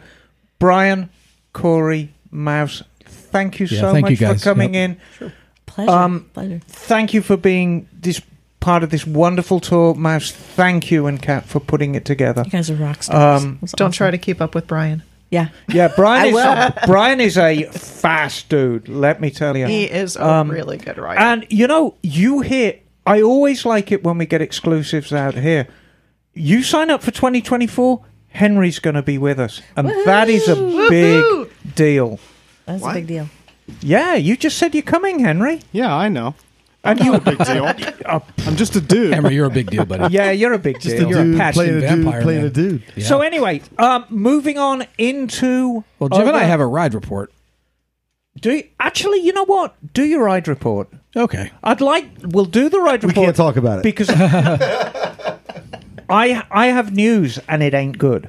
Oh, wow. Yes. You- da, da, da, da. Okay, well, Jim and I had a really special ride on Friday. Uh, we got invited by a, um, a private landowner, basically, uh, to come down in the mountains south of here. Who And, proposed to who? Uh, Jim and I are getting married. yeah, no, Thank you for the happy announnount. Who's who's the baby daddy? not even a happy. Uh, I'm the baby and he's the daddy. I, I gotta go. Vision I of you go. in a bonnet and a diaper. I gotta go. So we got to ride in, in, in an area that was thousands of acres of pristine California, and um, it was I. It, our guide told us when we got there, he's like, you know, this is what California looked like before development, and boy, he was right. An amazing time. Um, the amount of wildlife that we saw was was incredible. It was almost like being in a you know one of those Africa tours where you drive through. But uh, what do you think, Jim? Yeah, it was cool. You know, it, we can't say too much about it because it was private land a couple hours south of here. It butted up to the Los Padres National Forest, Right. Sort of the backside of Big Sur, so to speak. And it was vast, but it was it was. um There's places there where you can't hunt, and the wildlife. A lot of it has learned that. So yeah, and our friend told us like, hey, this is gonna be like California if people disappeared all of a sudden. So it's a network of basically uh, roads and fire roads. Um, there's no map to it. Like No. you, you know, you could look at find it on Google Earth, but it's just going to look like dirt roads with no numbers or names or anything. And um, and like John said, the the a couple of things were striking, but the wildlife was one of them. Yeah. you know, as soon as we went on the property, you look into the creek, and there's a bunch of baby pigs in the creek. Uh, we saw a herd of elk, probably thirty. Yeah, I've elk. never seen that many elk before. I'd never seen elk before. Yeah. dude, and, and maybe you know, I would say about 200 yards away, there was a herd of about 30 elk. Right. Two two big stags. Have and you- could see their racks from Oh, you've heard of elk? elk. Yes. I've never heard of elk. They're big animals. Yeah, they really are. especially from a distance too. So That's the best place to keep them. I'm told they're amongst the cognoscenti. They are known as quite aggressive. Especially in November. That's rutting season. Yeah. Rutting season because they. Oh, yeah. Yes, you might you might end up with an elk's willy up your bottom, and that would be quite painful, Johnny. so Yeah. November's a good time to avoid elk. But it's a cool area, and like I don't know, not too much we can we can say about it, but um, other than get out on your public lands, Yes. um, it's beautiful. Um, you know, some of the area that we touched on was around the like Gonzales area, um, King City. yeah, King City area. I tell you what, like- when you get east of King City, Right. it's wild out Yeah. there. It's fantastic. It really is. It and really it is. really, it's, it's. I've been there, and it's like stepping back in time. Yes. it really is. It just amazes me, California. I, you know, say what you will about California, but we, it is a gorgeous state. Well, in that area down there, like King City, you know, east and west, where you go down there, the geology is fascinating. Yeah. Oh yeah, Um, you know, we went by a campground. It was Indian something campground, Right. And um, I wish be Indian paintbrush or something. But these massive racks, uh, rock slabs, like massive, massive stuff you would see. I don't know up in the Sierras. Just these hidden little gems of, of geology and, and earth and things like that. So, yeah, if if you if you ever ride in California, you know the central Central Coast is a beautiful spot. But It yeah, really is. It was a, Yeah, a if we- podcast listener friend of ours. He Yep. stoked us out with a little private adventure, and we're going to keep it on the down low because it's that good. Yeah, my encouragement That's then fantastic. 'cause is is basically, I mean, look at Los Padres National Forest. There's riding out there. Um, I know uh, Breaking Away Matt does Carrizo Plains trips. I mean, there's so much really great stuff here, really in our backyard in California. right. And there's the takeaway: find out your public lands, find out where you're allowed to ride your bike, and ride it. Yeah. Enjoy this state while you can. Which is going to bring me to news. Get a dual sport. You got a dual sport? Me? You got a dual sport? No, I don't. I don't ride dual sports. You know that. um, there's some news out of Texas, and what Texas has done is they've actually outlawed lane splitting. Oh no. September the first. So, So actually made a legal decision. Today's te- September the 1st in Texas, a new law amends the transportation code, code that turns the sort of grey area pitch black, formally making lane splitting illegal. Hmm. Introduced earlier this year as House Bill 4122, the law specifically makes it against the law to operate a motorcycle between lanes of traffic or for a motorcycle to pass another vehicle, including a motorcycle, in the same lane. The amendment also enshrines the motorcyclist the full use of the lane, makes it illegal for another vehicle to crowd into it, though it also allows two and only two motorcycles to ride side by side in the same lane. And of course, it allows an exception for police officers during the performing of uh, um, official duties. This is a word of warning for all of us. Um, and I've talked a lot about joining the AMA, and that's Absolutely. kind of about as political as I get. It does not matter if you're listening to this and you are in a red state. It does not matter if you are listening to this and you are in a blue state.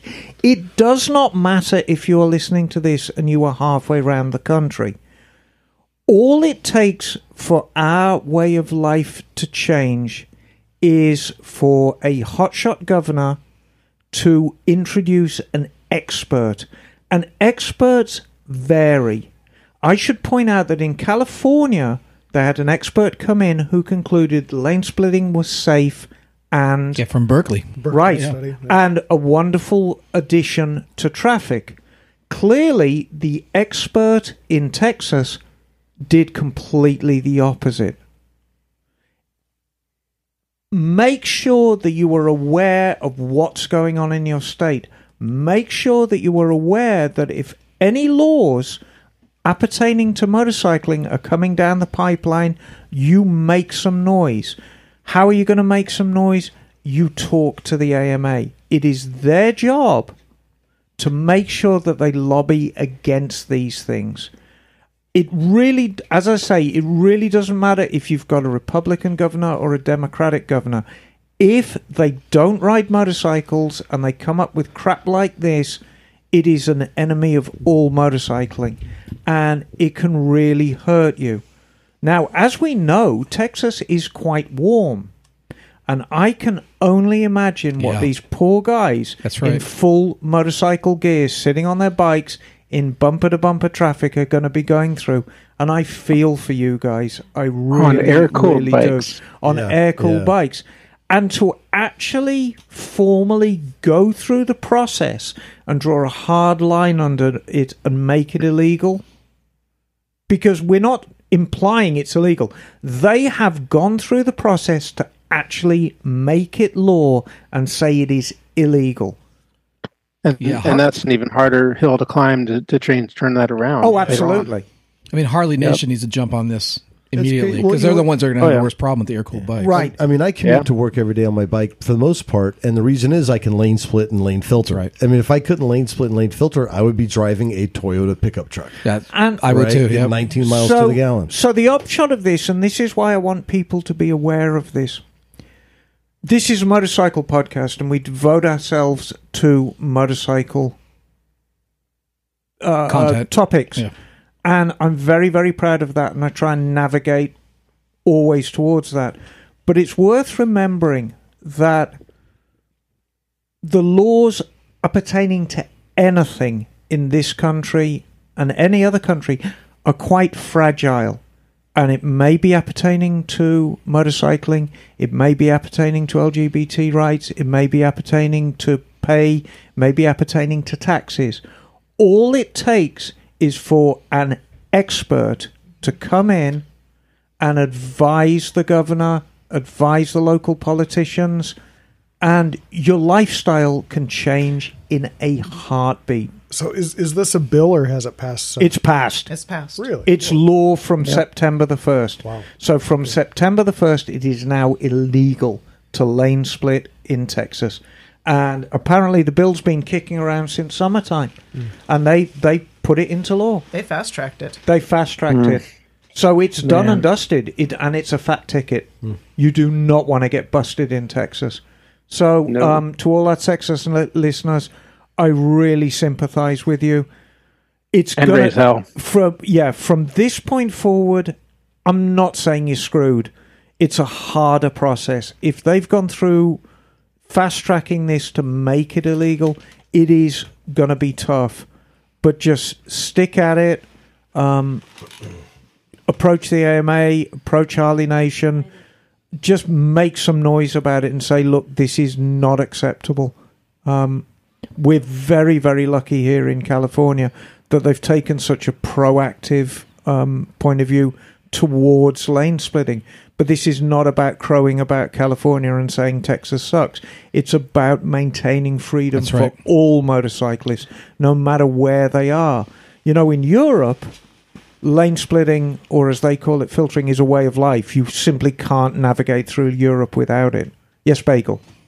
And and if there was was any state where where, where the people of the state would would be able to put up a fight to change turn this around, Texas I think is a place where they could do that because the people of Texas do not like government overreach, and I think this is a perfect case of that where people the people of Texas I think Yeah. are very likely to fight back against this. Well, I sincerely hope they do. With their freedom machines. I do too. Right. So anyway, so that's news out of Texas. Well, I'd say, I Makes also say noise. to bring it home to us, um, or move to California. there, there's always a fight to close off-road vehicle access in California Yep. and other places, and also in all the um, the government lands too. So, in addition to that, we need to be paying attention to what they're doing to off off-road things. And I would say, if you're in California, you know, hook up with Corva, California Off-Road Vehicle Association, support them, support the AMA because we've got to protect our our lands. And uh, you know, if we- Right.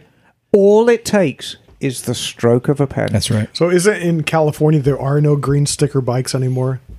Everything from now on is a red sticker. I haven't heard that. I don't think so.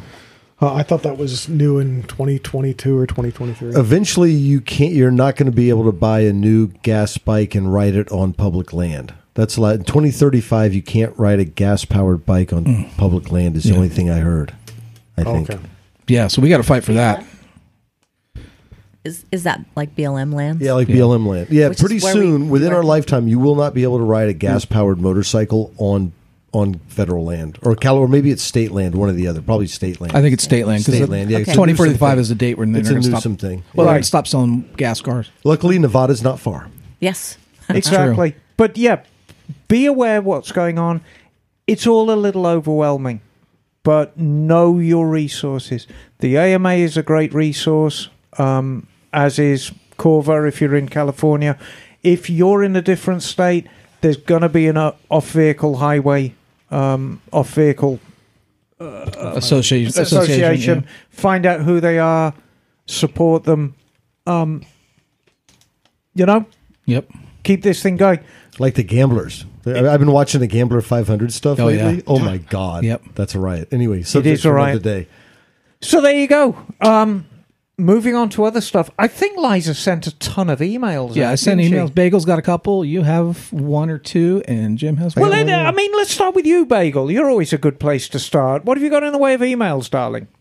All right. Well, I have an email here from Mike D. Hey, Mike. Mike. Oh, from the Beastie Boys. Come on, D.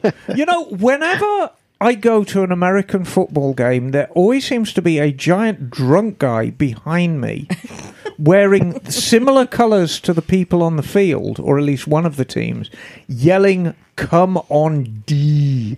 In my ear, is this is this traditional? Yes, that's a sports ball term. Oh, it is. Yes. okay, very good. I just thought I'd let you know. Let's clarify that. yes. Okay, so come on, D. Yes. That's the appropriate thing to yell. If you had a sports ball game. Can you yes. yell it at any time, or should Wouldn't it work be at a- an appropriate Not time? in a movie theater. Don't and don't do that. usually I hold up a picket fence next to him. Oh, I see. Okay, come on, D. I was wondering who this mythical D was. Oh, is there another letter All right. that works better? Come on, fucker. right, sorry, Bagel. We got off on a tangent. boy. So this is this, letter, this, is, like, this is Mike D. he writes, I'm in the middle of tearing down a CX500 and thought I'd chime in on the email from Aaron you answered last week about finding GL650 parts.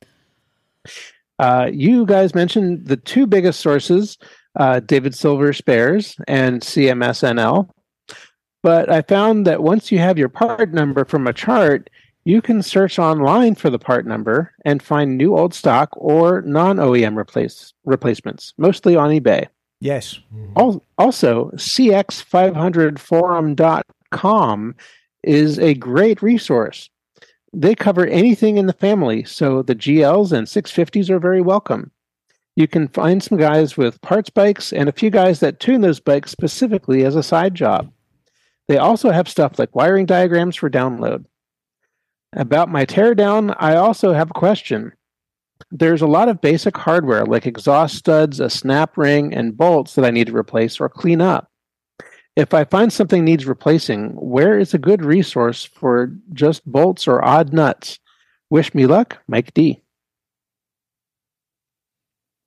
I wish you luck, Mike D.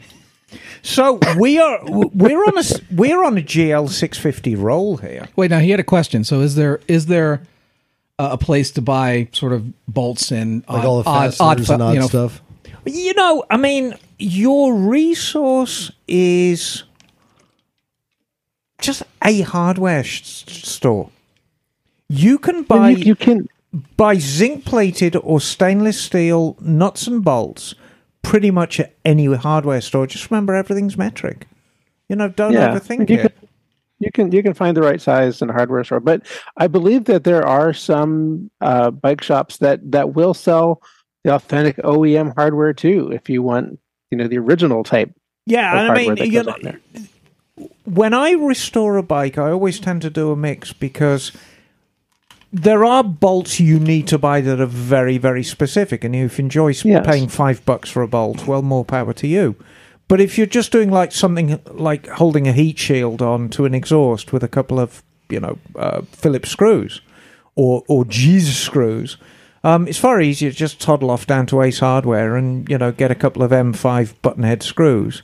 And if you get them in stainless, you can polish them up on a mop, and they look just like chrome, and it's fantastic. And they cost you like fifty cents. And it's Yeah. you know Another thing But I'd you- but if- recommend. Sorry, go ahead, Bagel. I was saying, but but if you wanted original OEM hardware, where would you go for that? Well, I would do exactly what he suggested. Once you have access to the part number, once you've got access to the part number, and you can get that from various sources, Bike Bandit, I believe, has got part numbers.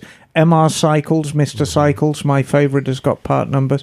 Once you've got access to that part number, just punch it in the search bar of eBay. It comes, yeah, that comes up all over the place when you do that. Just it's punch pretty amazing. that, Yeah. punch that part number, and then Bob's your uncle. It's brilliant. Whatever happened to Bike Bandit? Did they go out of business? No, I think they're still they're around. still around. Okay. Yeah, I think they're still around. Now, wasn't there a rumor that Soichiro Honda said there will always be parts available for these motorcycles? Yes, yes. So where do you get them? Oh, there's. I mean, there's various places. The, um, you know, you would be surprised how many parts are still available from Honda. Yeah, I thought they were all available. I thought No, not quite all available. You know, they do cycle them out, but Honda's point of view is when they're pretty much done producing them, they'll go to a wholesaler like CSMNL and they'll Okay, make sure there are sufficient supply. And it's very, very interesting to note if you go to David Silver or if you go to CSM MNL and the parts are out of stock, they always make a point of saying they're not always going to be out of stock. Hmm. And sometimes Honda will actually start remanufacturing parts for the Heritage program and they'll come back into stock. And Suzuki do that as well. You know, for a lot of the older Suzuki GT, the two stroke series and the GS series, Suzuki will ma- remanufacture brand new parts. Hmm. And some of the some of the quality is a little bit choppy. I remember getting a chain guard for my water buffalo, and it was brand new, genuine Suzuki part, and all the captive nuts that hold it on hadn't had a thread cut in them. And that in itself wouldn't have been a problem, but it got this really thick chrome plating. So I had to figure out a way to grind the chrome plating off and then run a tap down so I could actually put a bolt through. You know, silly stuff like that. But it's genuine Suzuki part and brand new for a 1974 bike. How cool is that?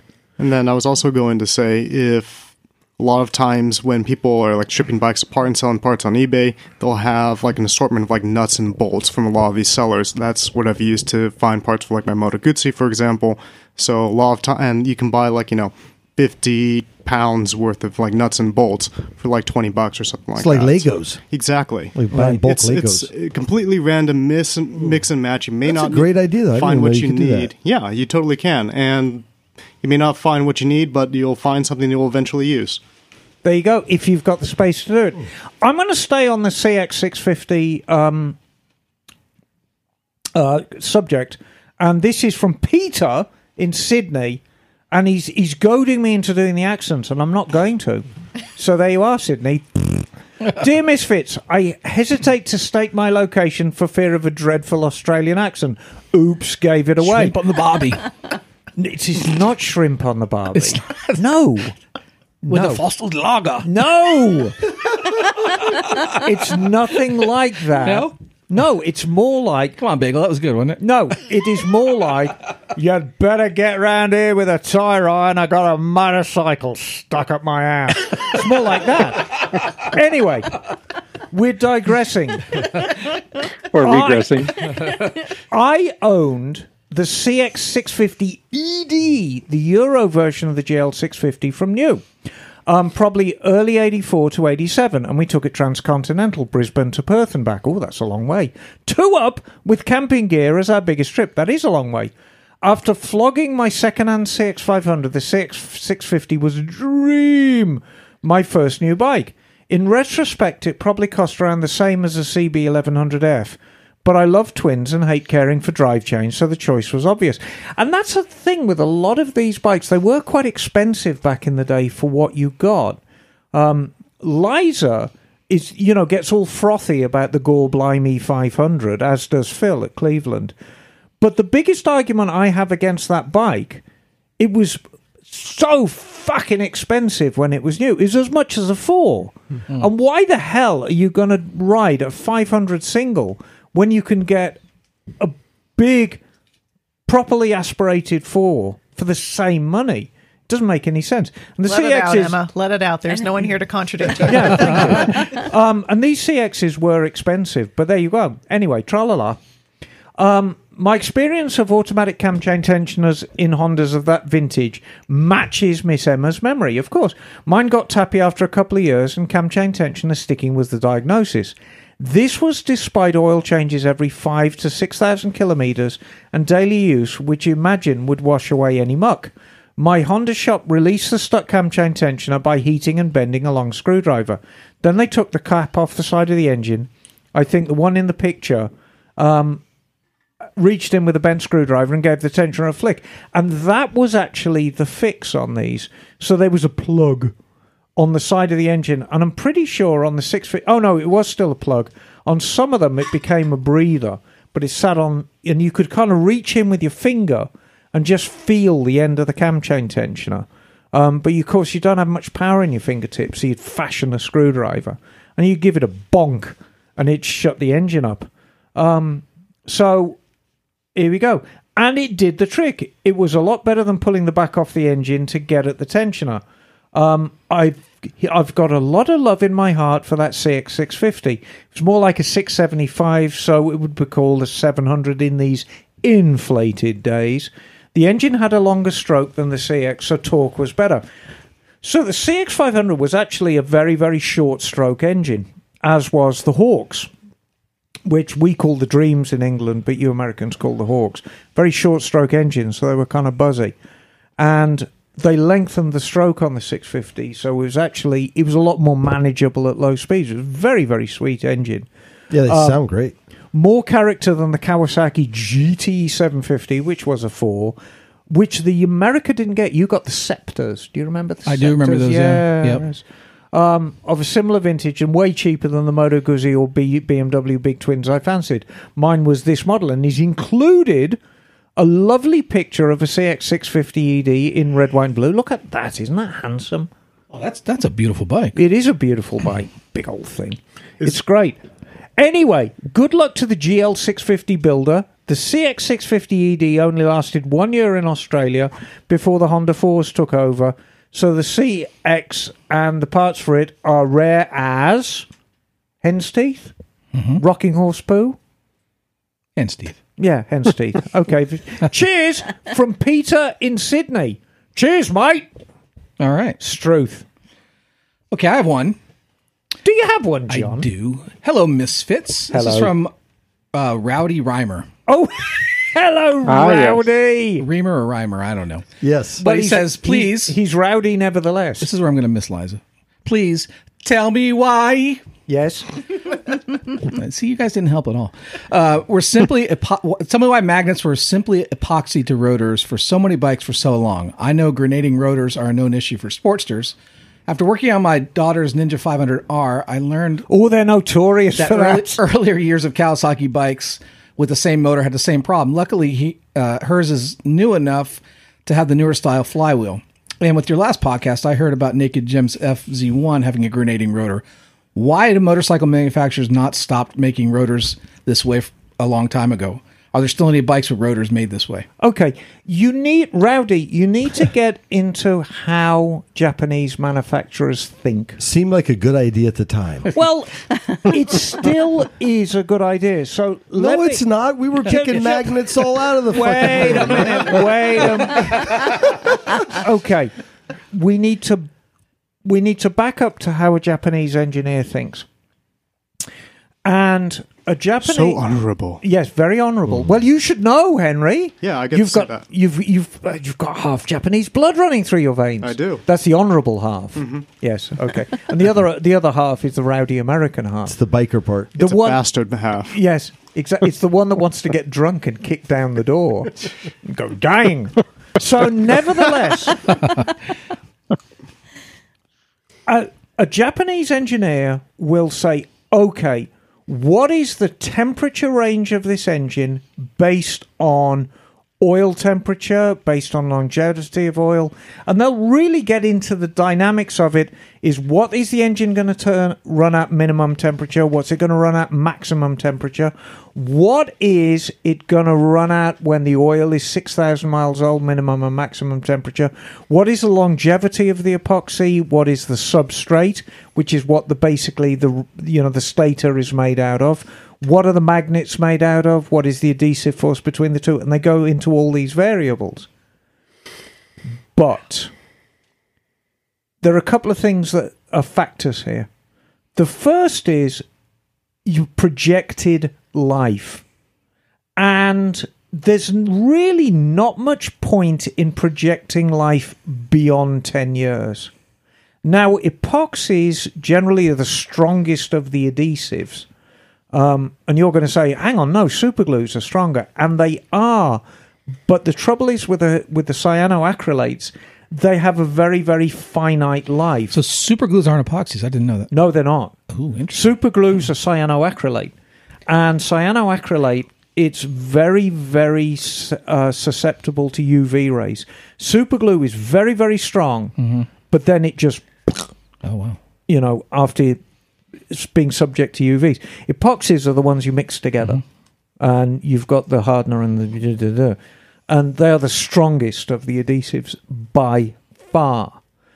But once you get beyond that projected life of 10 years, it's anybody's guess. And I think Rowdy's daughter, no, because he said she's got a younger one. But the people who were having rotor failure in the early EX500s, and I think you had rotor failure in yours, didn't you, Brian? No, it was a stator. Oh, it was the winding. It was the Uh, windings insulation themselves. came off. But the um, the problem is um, that you you really can't project. The second reason why younger alternators fail is people upgrade the headlights. And so, if you upgrade the headlights in your bike, especially on American bikes where the headlights are on all the time, you're drawing more current out of the alternator. In sport bikes in particular, right? because sport bikes are built down to a weight. And when you build down to a weight, you're always looking for um, rotational mass that weighs less.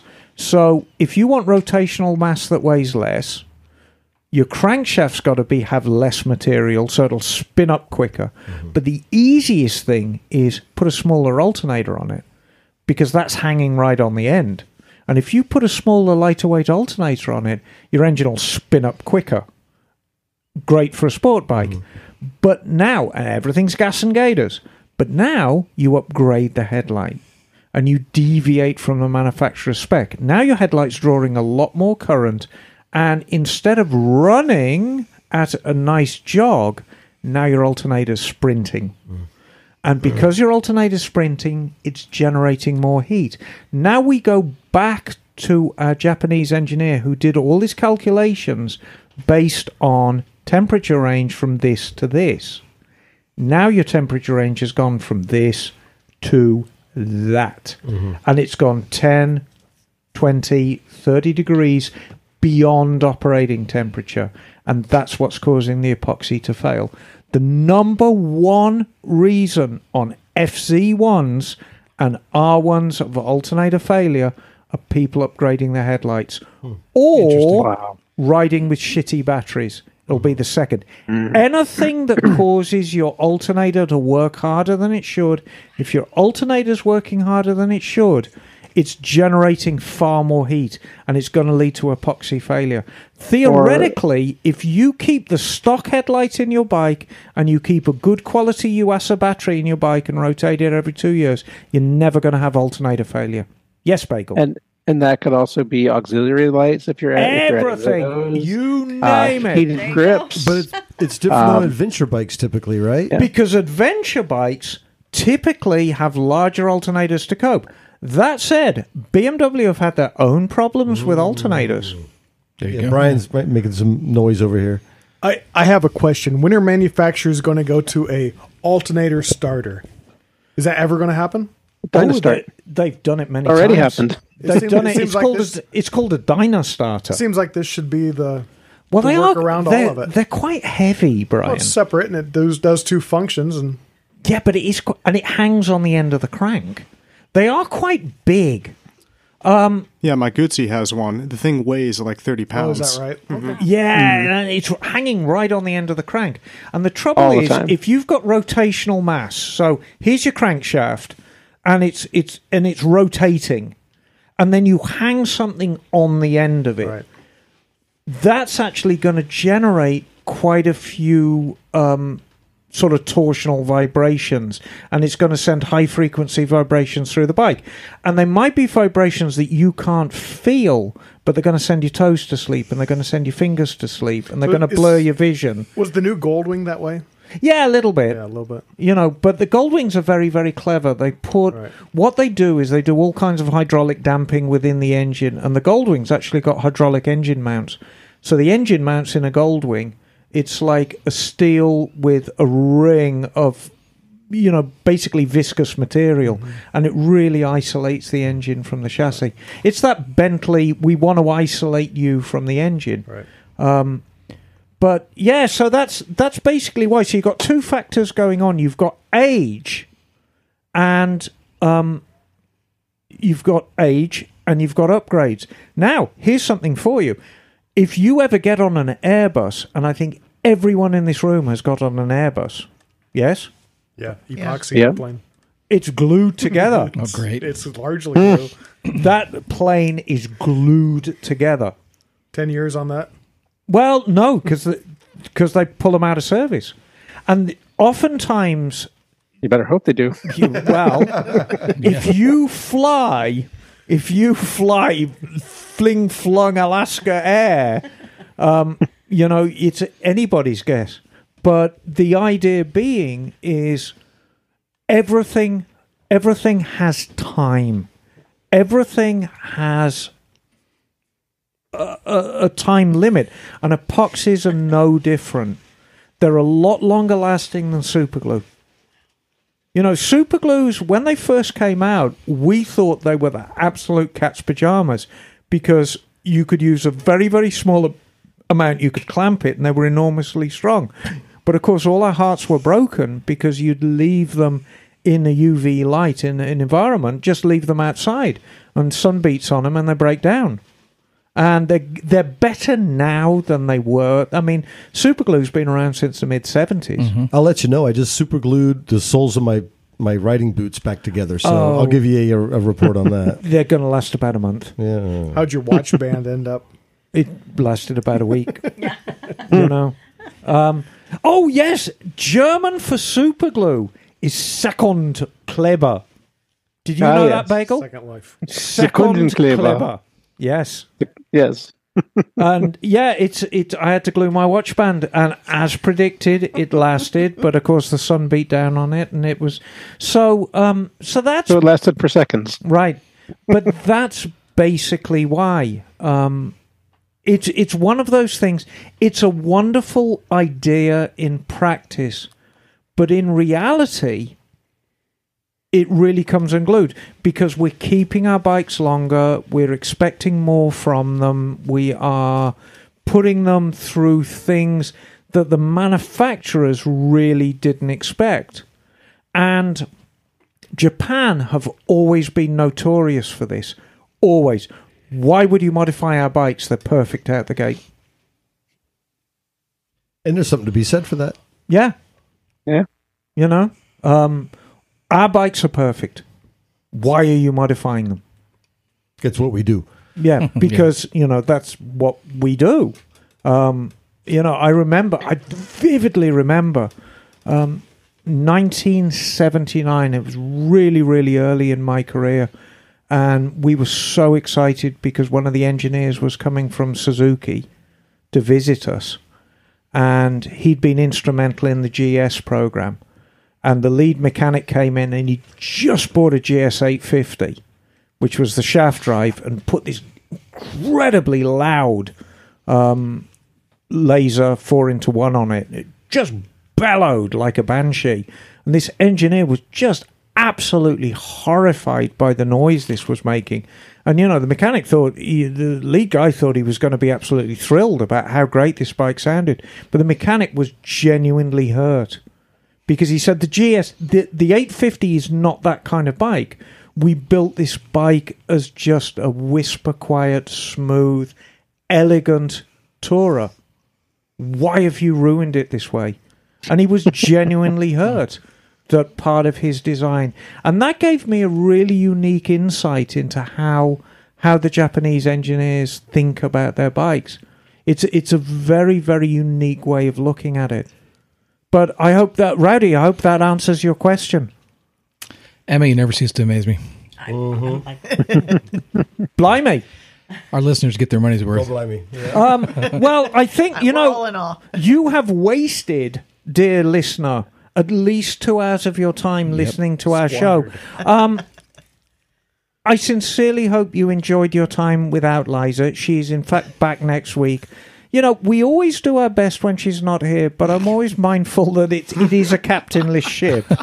And, you know, this. I, I want to give you s- uh, uh, a big shout out to Emma. You cleaned the shop. I don't think it was this Sunday, but last Sunday you went Yeah. through and cleaned the garage. yeah, and it's all messy Nice. again now. That's but- okay, but a thankless job. Well done. Well, you know, I, I try, and you know, I always try and leave the shop better. Whenever Liza goes away, I always like to leave her a nice little Easter egg when she comes back. And um, this this time is I wanted to have a clean shop, and it is still cleaner than it was when she left, but It it's is not as noticeably cleaner. yeah, and it, but it wasn't as clean as it was last week. Um, and we didn't even really talk about what we did today, but we had. It was almost like the old days today. There Yeah, was, was a a great day. lot going on. We had a great time. Please come and visit us. It's a lovely place to visit. Please sign up for one of our tours. We have got so much going on in 2024. Um, we've got Chickistan, we've got Stumperstan, we've got Castles and Curves, we have got Dolomites trip. I'm going to be doing another Vietnam trip in the fall, and that's based on how my Vietnam trip this. I just booked my flight. Oh. 19 hours on a plane. Yep. 19 frigging hours. You've done this because Yeah. you went to Australia. Yeah. Got 21 to Pakistan. Yeah. Um, fl- Yep. I'm flying China Air. What do you have to say about that? Oh, it's great. Oh, yeah. They, No. they take really, really good care of you. You'll have a nice little kit of toothbrush and lotion and stuff like that. Oh, I like lotion. Where do you transit at? Uh, I am transiting in um, Seoul. Okay. That's So I fly uh, SFO to Seoul, transfer in Seoul, Ho Chi Minh City, and then coming Saigon. back, um, I'm flying to up up up. Uh, yeah, sorry, Saigon, and then flying back, I fly from uh, Saigon to um, Ho Chi Minh, and then um, transferring Ho Chi Minh back to SFO. I'm flying back Vietnamese Air, and so that's in November. So we're doing a ton of trips. Um, Jim, I really want you to put together some um, Southern California trips. We got that. yeah, Mojave trips. Yeah, we do. Um, we got a little little gig going down to Lone Pine in October. So if you want to check out Lone Pine and Death Valley, we're going to be doing that kind of a thing. That's kind of like a, just a group of us, but you know anybody's welcome. We got room. Yeah, and of course then, there's um, the Misfits Rally. Well, the which bigger is- one's going to be, uh, at least for me, and it's just free. Just come and hang out and have a good time. Is down at uh, Johnson Valley OHV. There, there you go. the King of the Hammers race. So Yeah, I, I got a for that. campsite that. we go. It's BLM land, so it's wide open, but it's on the edge of the race course for King of the Hammers. It's pretty nuts, and I love Johnson Valley, so that'll be the end of January. So A lot coming up. more the merrier. Yeah, right, it's a good time. absolutely. Misfits rally in March. Misfits Rally in March, AIMExpo in February. I mean, we are busy people. Come and hang out with us. We're, we're Vin- vintage motorcycle days. Woo. yeah, Yeah, we're fun. I And mean, we're nerds. We are very Yes. nerdy, They but are. we're fun too. Bagel, you got I'm hit. I'm hitting the road this week. I'm are you going to really? Where you heading, for- Bagel? Going to Colorado for Heinkelfest. Heikelfest. Heinkelfest. Will there be any HE triple ones? Not likely, but there will be some 103A1s, some 103A2s, uh, and probably a few other models too you- as well. Sounds like you ride in there, or you you gonna truck it there? Uh, I'm, I'm taking the van there. I'm taking my 65 Heinkel Tourist and my 57 Heinkel Perle Moped Awesome. Uh, because I don't think any, well, very few people there have probably even seen a Heinkel Moped before. So I wanted to show it off. And you know, shout out to you getting a picture on the One Show website of Oh, you I did? standing. Yes, you did, standing proudly next Oh, to your little pearl. Nice. It's a Oh, good, how sh- good shot of you as well. Well, thank you. Oh, you're very welcome. So I think that's it. Actually, I mean, we've reached the end of the show. We've reached the end of our Flew time by. without Liza. Flew by. Was that was like a half It- an hour, no, wasn't it? uh, it seemed like half an hour. Oh, my God. Um, Liza will be back next week, and I'm guessing she's going to want to tell us all about her England trip, which is going to become yet another tour. Yeah. Whether it's 2024 Looks or fun. 2025 remains to be seen. But we'll be doing a tour of England as well. Twenty twenty five. That can't be real. Yeah, I know. Isn't that nuts? it's wild. So I think it's time People to get out of here. about it. Yes. Yes. so, um, Cori, Brian, you're going to have to figure out how this works, but you'll pick it up, trust me. So, um, I think that's it. Emma, thank you. You did a great job hosting. Thank you for having us here. It's a Thank you. thankless Just- job. It was a pleasure. Let's get out of here. All right. Henry. Stumpy John. Emma, darling, Cori. Brian. Nancy. Thank you, Jim, son. Bagel. and we are out of here. Cool. cool.